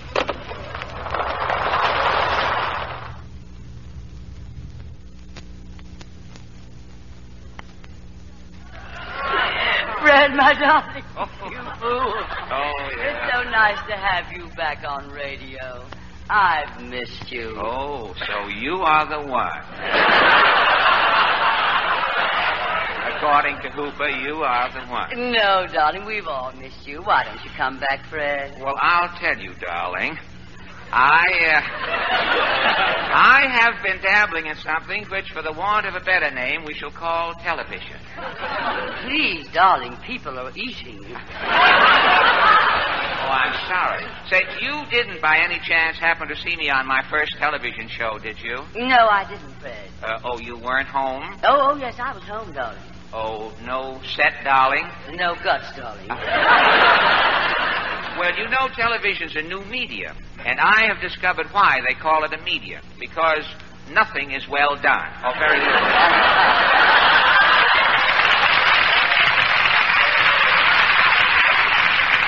Oh, darling, I think you're so funny. So you are the one. No, Fred. No, uh, seriously speaking, darling. Well, as if we haven't been. What else? Well, no, no, no. Why did you leave radio? Well, I'll tell you, uh, Tallulah, they wanted me to do one of those programs where you call up people on the telephone and ask them questions and give them prizes, you see. And that's why I quit and went into television. You mean? Yes, it was a choice between the medium and the telephone. Wait for love. Oh, No, excuse no, me. I'm don't, uh, don't, uh, don't read the stuff in parentheses. You skip oh, I'm that. sorry, That's Fred, I'm sorry. Well, anyway, I, I'm glad I was able to get you back on radio, even if it is only as a guest. Uh-huh. You know, when they told me about this big name broadcast, I told them it wouldn't be a big name broadcast without you, Fred. Well, in radio, Fred has been a four-letter word for some time.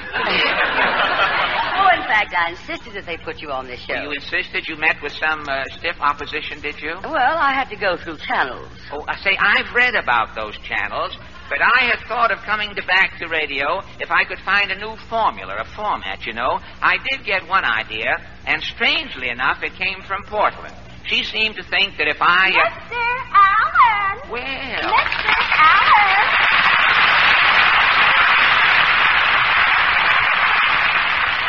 well, as I stand here and feign surprise, uh, if it isn't Portland now. Uh, Portland, Georgia, I had some more here. See, it, we didn't rehearse the audience. It says applause after this, but you see. rehearsal. This is what's mixing things. Portland, you're just in time. This is Tallulah Bankhead. Uh, hello, Portland. I'm glad to see you. How do you do, sir? Portland, I understand that you weren't on the first television show Fred did. Why was that? But my dress wasn't cut low enough. Oh. Oh, you you mean a dress with a V neck? A TV neck. Uh, well, before this conversation gets too fey, uh, Portland. Portland, how about telling Tallulah the idea you thought up for a radio show for me? Oh, I didn't think of it. Mama thought of it. Oh, your mother is writing for radio now? Well, uh, by the way, I was on television the other night, Portland. Did your mother see me? Oh, she never could. You mean that your mother thinks that I. As Mama put it, to the high heavens. Ad lib a stinging retort. Fred, you're reading the parentheses. Oh, the parenthesis, this jumbo type. tr- Oh, yes, well, Portland, enough of Mama as a George G. Nothing. Now, how about, how about this idea of hers for a radio show? Yes, let's hear the idea. The idea. Well, Mama thought first you ought to have an announcer who's big and fat and jolly Yeah. and laughs all through the program. Yucks it up, huh? And you want to get an orchestra leader who's tall, good looking, and eats ham hocks. Ham hocks. Well, say, Portland, that sounds like, uh... And you have a young fellow who sings. And his mother always wants you to pay him more money. singer, but Portland, that idea... And you have a butler who drives your car, which is a broken down Maxwell. Maxwell, but... And you have a quartet that sings your commercial. Commercial, but... And for your sponsor, you get a cigarette company. Cigarette, but... And you'll be the star of the show, Mr. Allen. Really? I can be in it too, huh? Huh? You Yeah. wear a toupee. Yeah. You're always 39 years old. Uh-huh. You play a violin, and you do your own laundry. And you have a washing machine that you rent out to your neighbors. Say. And you're very tight, and you keep your money down in a ball. I'm sort of the pinch penny type, huh? Yes, and that's a wonderful title. You could call it the Pinch Penny Program. Well, I don't know, Portland. What's the future in becoming a salesman for Jello? I mean, where could you go?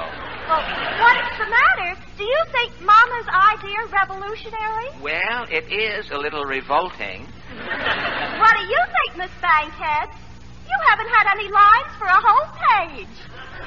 I was wondering when you'd notice, darling. Do you think that kind of a program would go anywhere? Yes, darling, to another network. Well, how about trying out this idea right now, Mr. Allen? No, no, I don't think I could. But, uh, Mr. Allen, what have you got to lose? face. An excellent reason for doing it, darling. So on with the Pinch Penny program. Pinch Penny.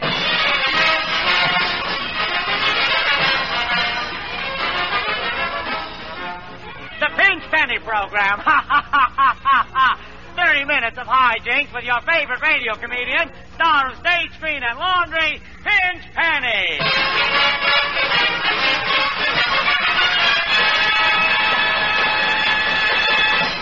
Well, here it is, 7 o'clock, and Pinch Penny isn't here yet. I wonder where he can be. Say, that always gets me. There's a guy who gets $25,000 a week for doing that program, and you know he's not going to be late. He's probably been standing there since noon with his bare money belt hanging out. Try another opening. Could you scare up another opening? Okay. Well, as you know, ladies and gentlemen, this is the first show of the new season. And so we give you the star of our show just back from an extended three month, 40 cent tour of Radio City, Pinch Penny. Hello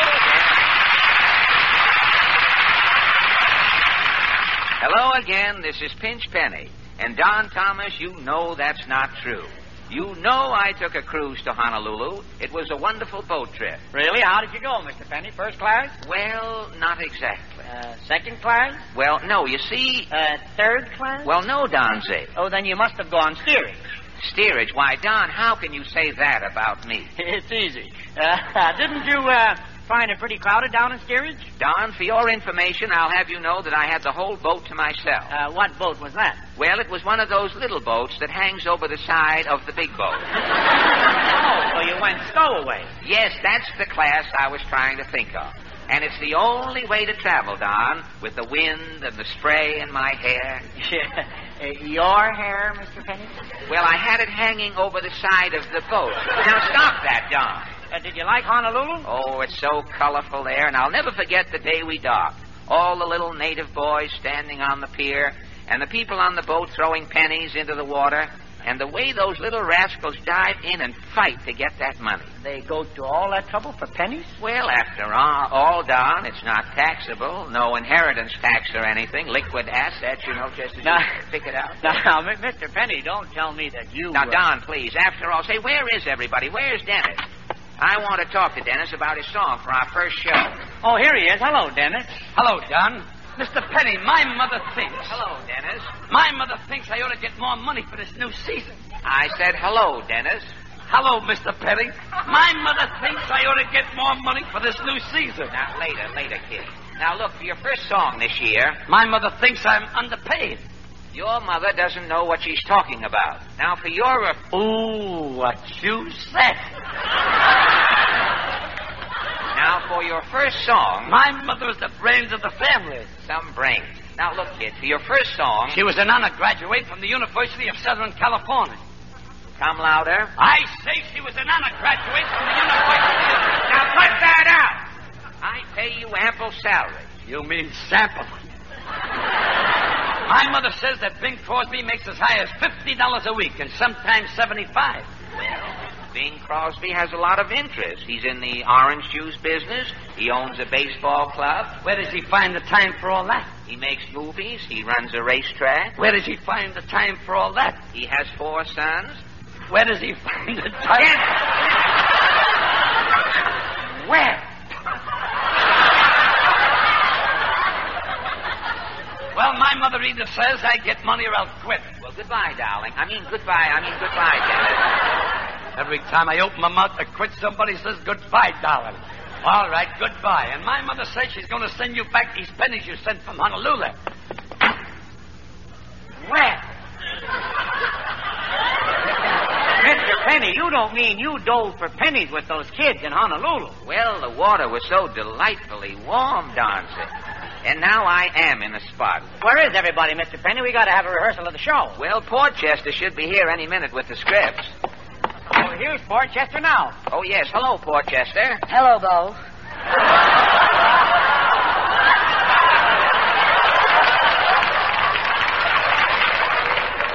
Now, now look, darling. I mean, uh, Portchester. Did you, did you, did you finish typing the scripts? Yes, Bo, but I had a lot of trouble. It's tough to write on the typewriter with, with only five keys on it.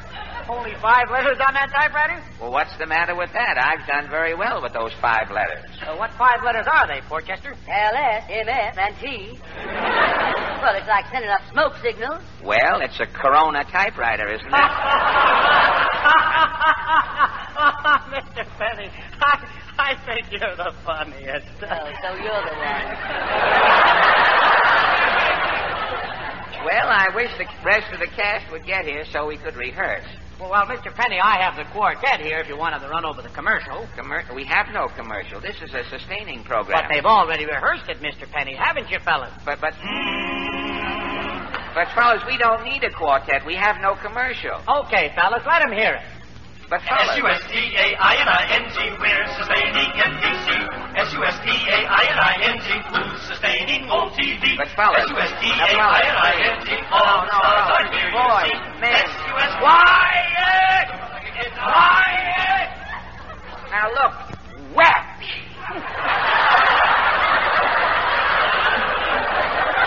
Another well, and I'll strike oil in it. Look, fellas, I haven't got time for that now. I'm waiting for my clarinet teacher. He's supposed to be here. I'm going to call him up and see what's keeping him. Hand me that phone, will you, Portchester? Here you are, Bo. Thank you. Hello? Hello, operator? What is the matter with those girls out there? Mindy, blue eyes is flashing.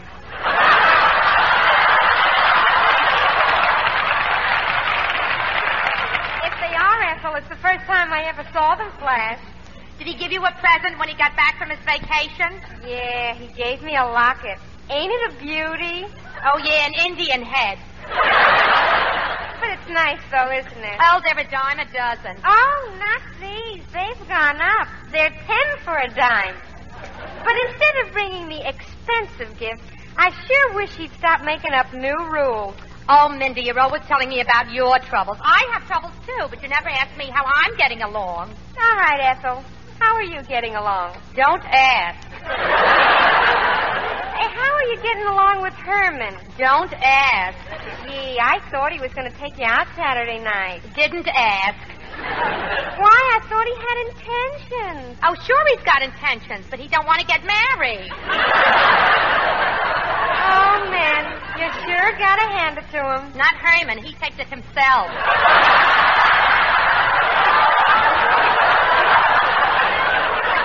But what happened happened to that other fellow? What's his name? You know, Harry. Oh, I could never marry him. Why not? Well, we used to ride home on the subway together, and I got off on 34th Street, and he got off on 23rd Street. So what? So I realized I could never marry a man below my station.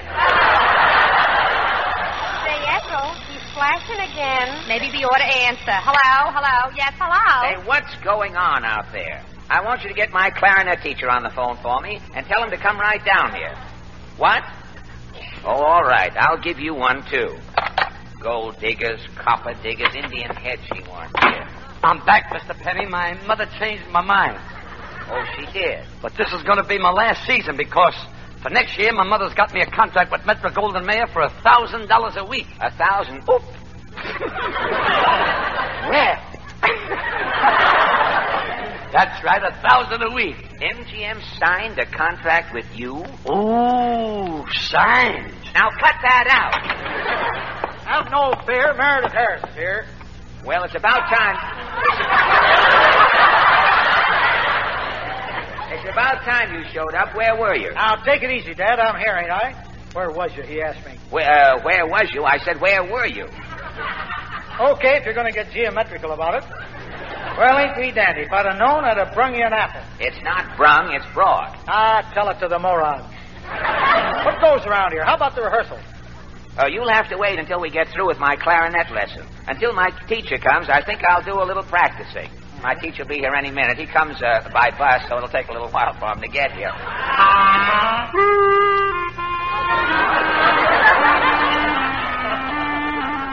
I think I'll get down and have an ice cream soda. I think I'll get down, too. I'll have an ice cream soda with you.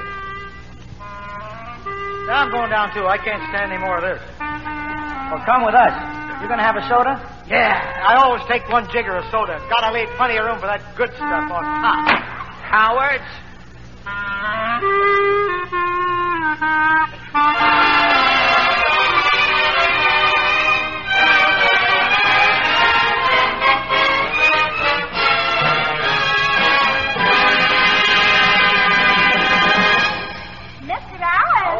you're back again, are you, Portland? Well, tell me, what did your mother think of the way uh, we took off that Sterling character she originated for radio? Well, Mr. Allen, she doesn't think it's your type of program. Really? She has another fellow in mind for it. Mr. Mr. Livingston, I presume? Well, she has got a wonderful idea that would just fit you. Oh, another idea, really? Uh-huh. She thinks you ought to have a program where you walk down an alley Yeah. and you talk to people you meet there, Yeah. like a Southern congressman, Uh-huh. an old farmer, and an Irishman. And a lot of old surefire jokes and find myself broadcasting at the same time everybody else is listening to a quiz program someplace. I know what you mean, Portland. I'm not going through that again. No, sir. I'm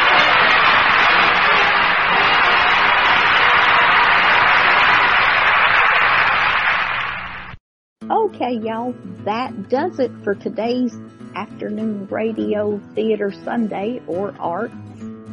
And um, I hope you had as much fun listening to it as I had fun putting it together. Uh, next week, I am going to do a musical uh, type show, and it's because I promised Annabelle that I would do that. So that's what I'm going to do next Sunday. So look forward to that. And um, so I hope y'all like my show as much as she says she likes it. So uh, anyway, leave me comments, suggestions, whatever, and I'll do my best to get it for you. Take care. Y'all come back now, you hear? Bye bye.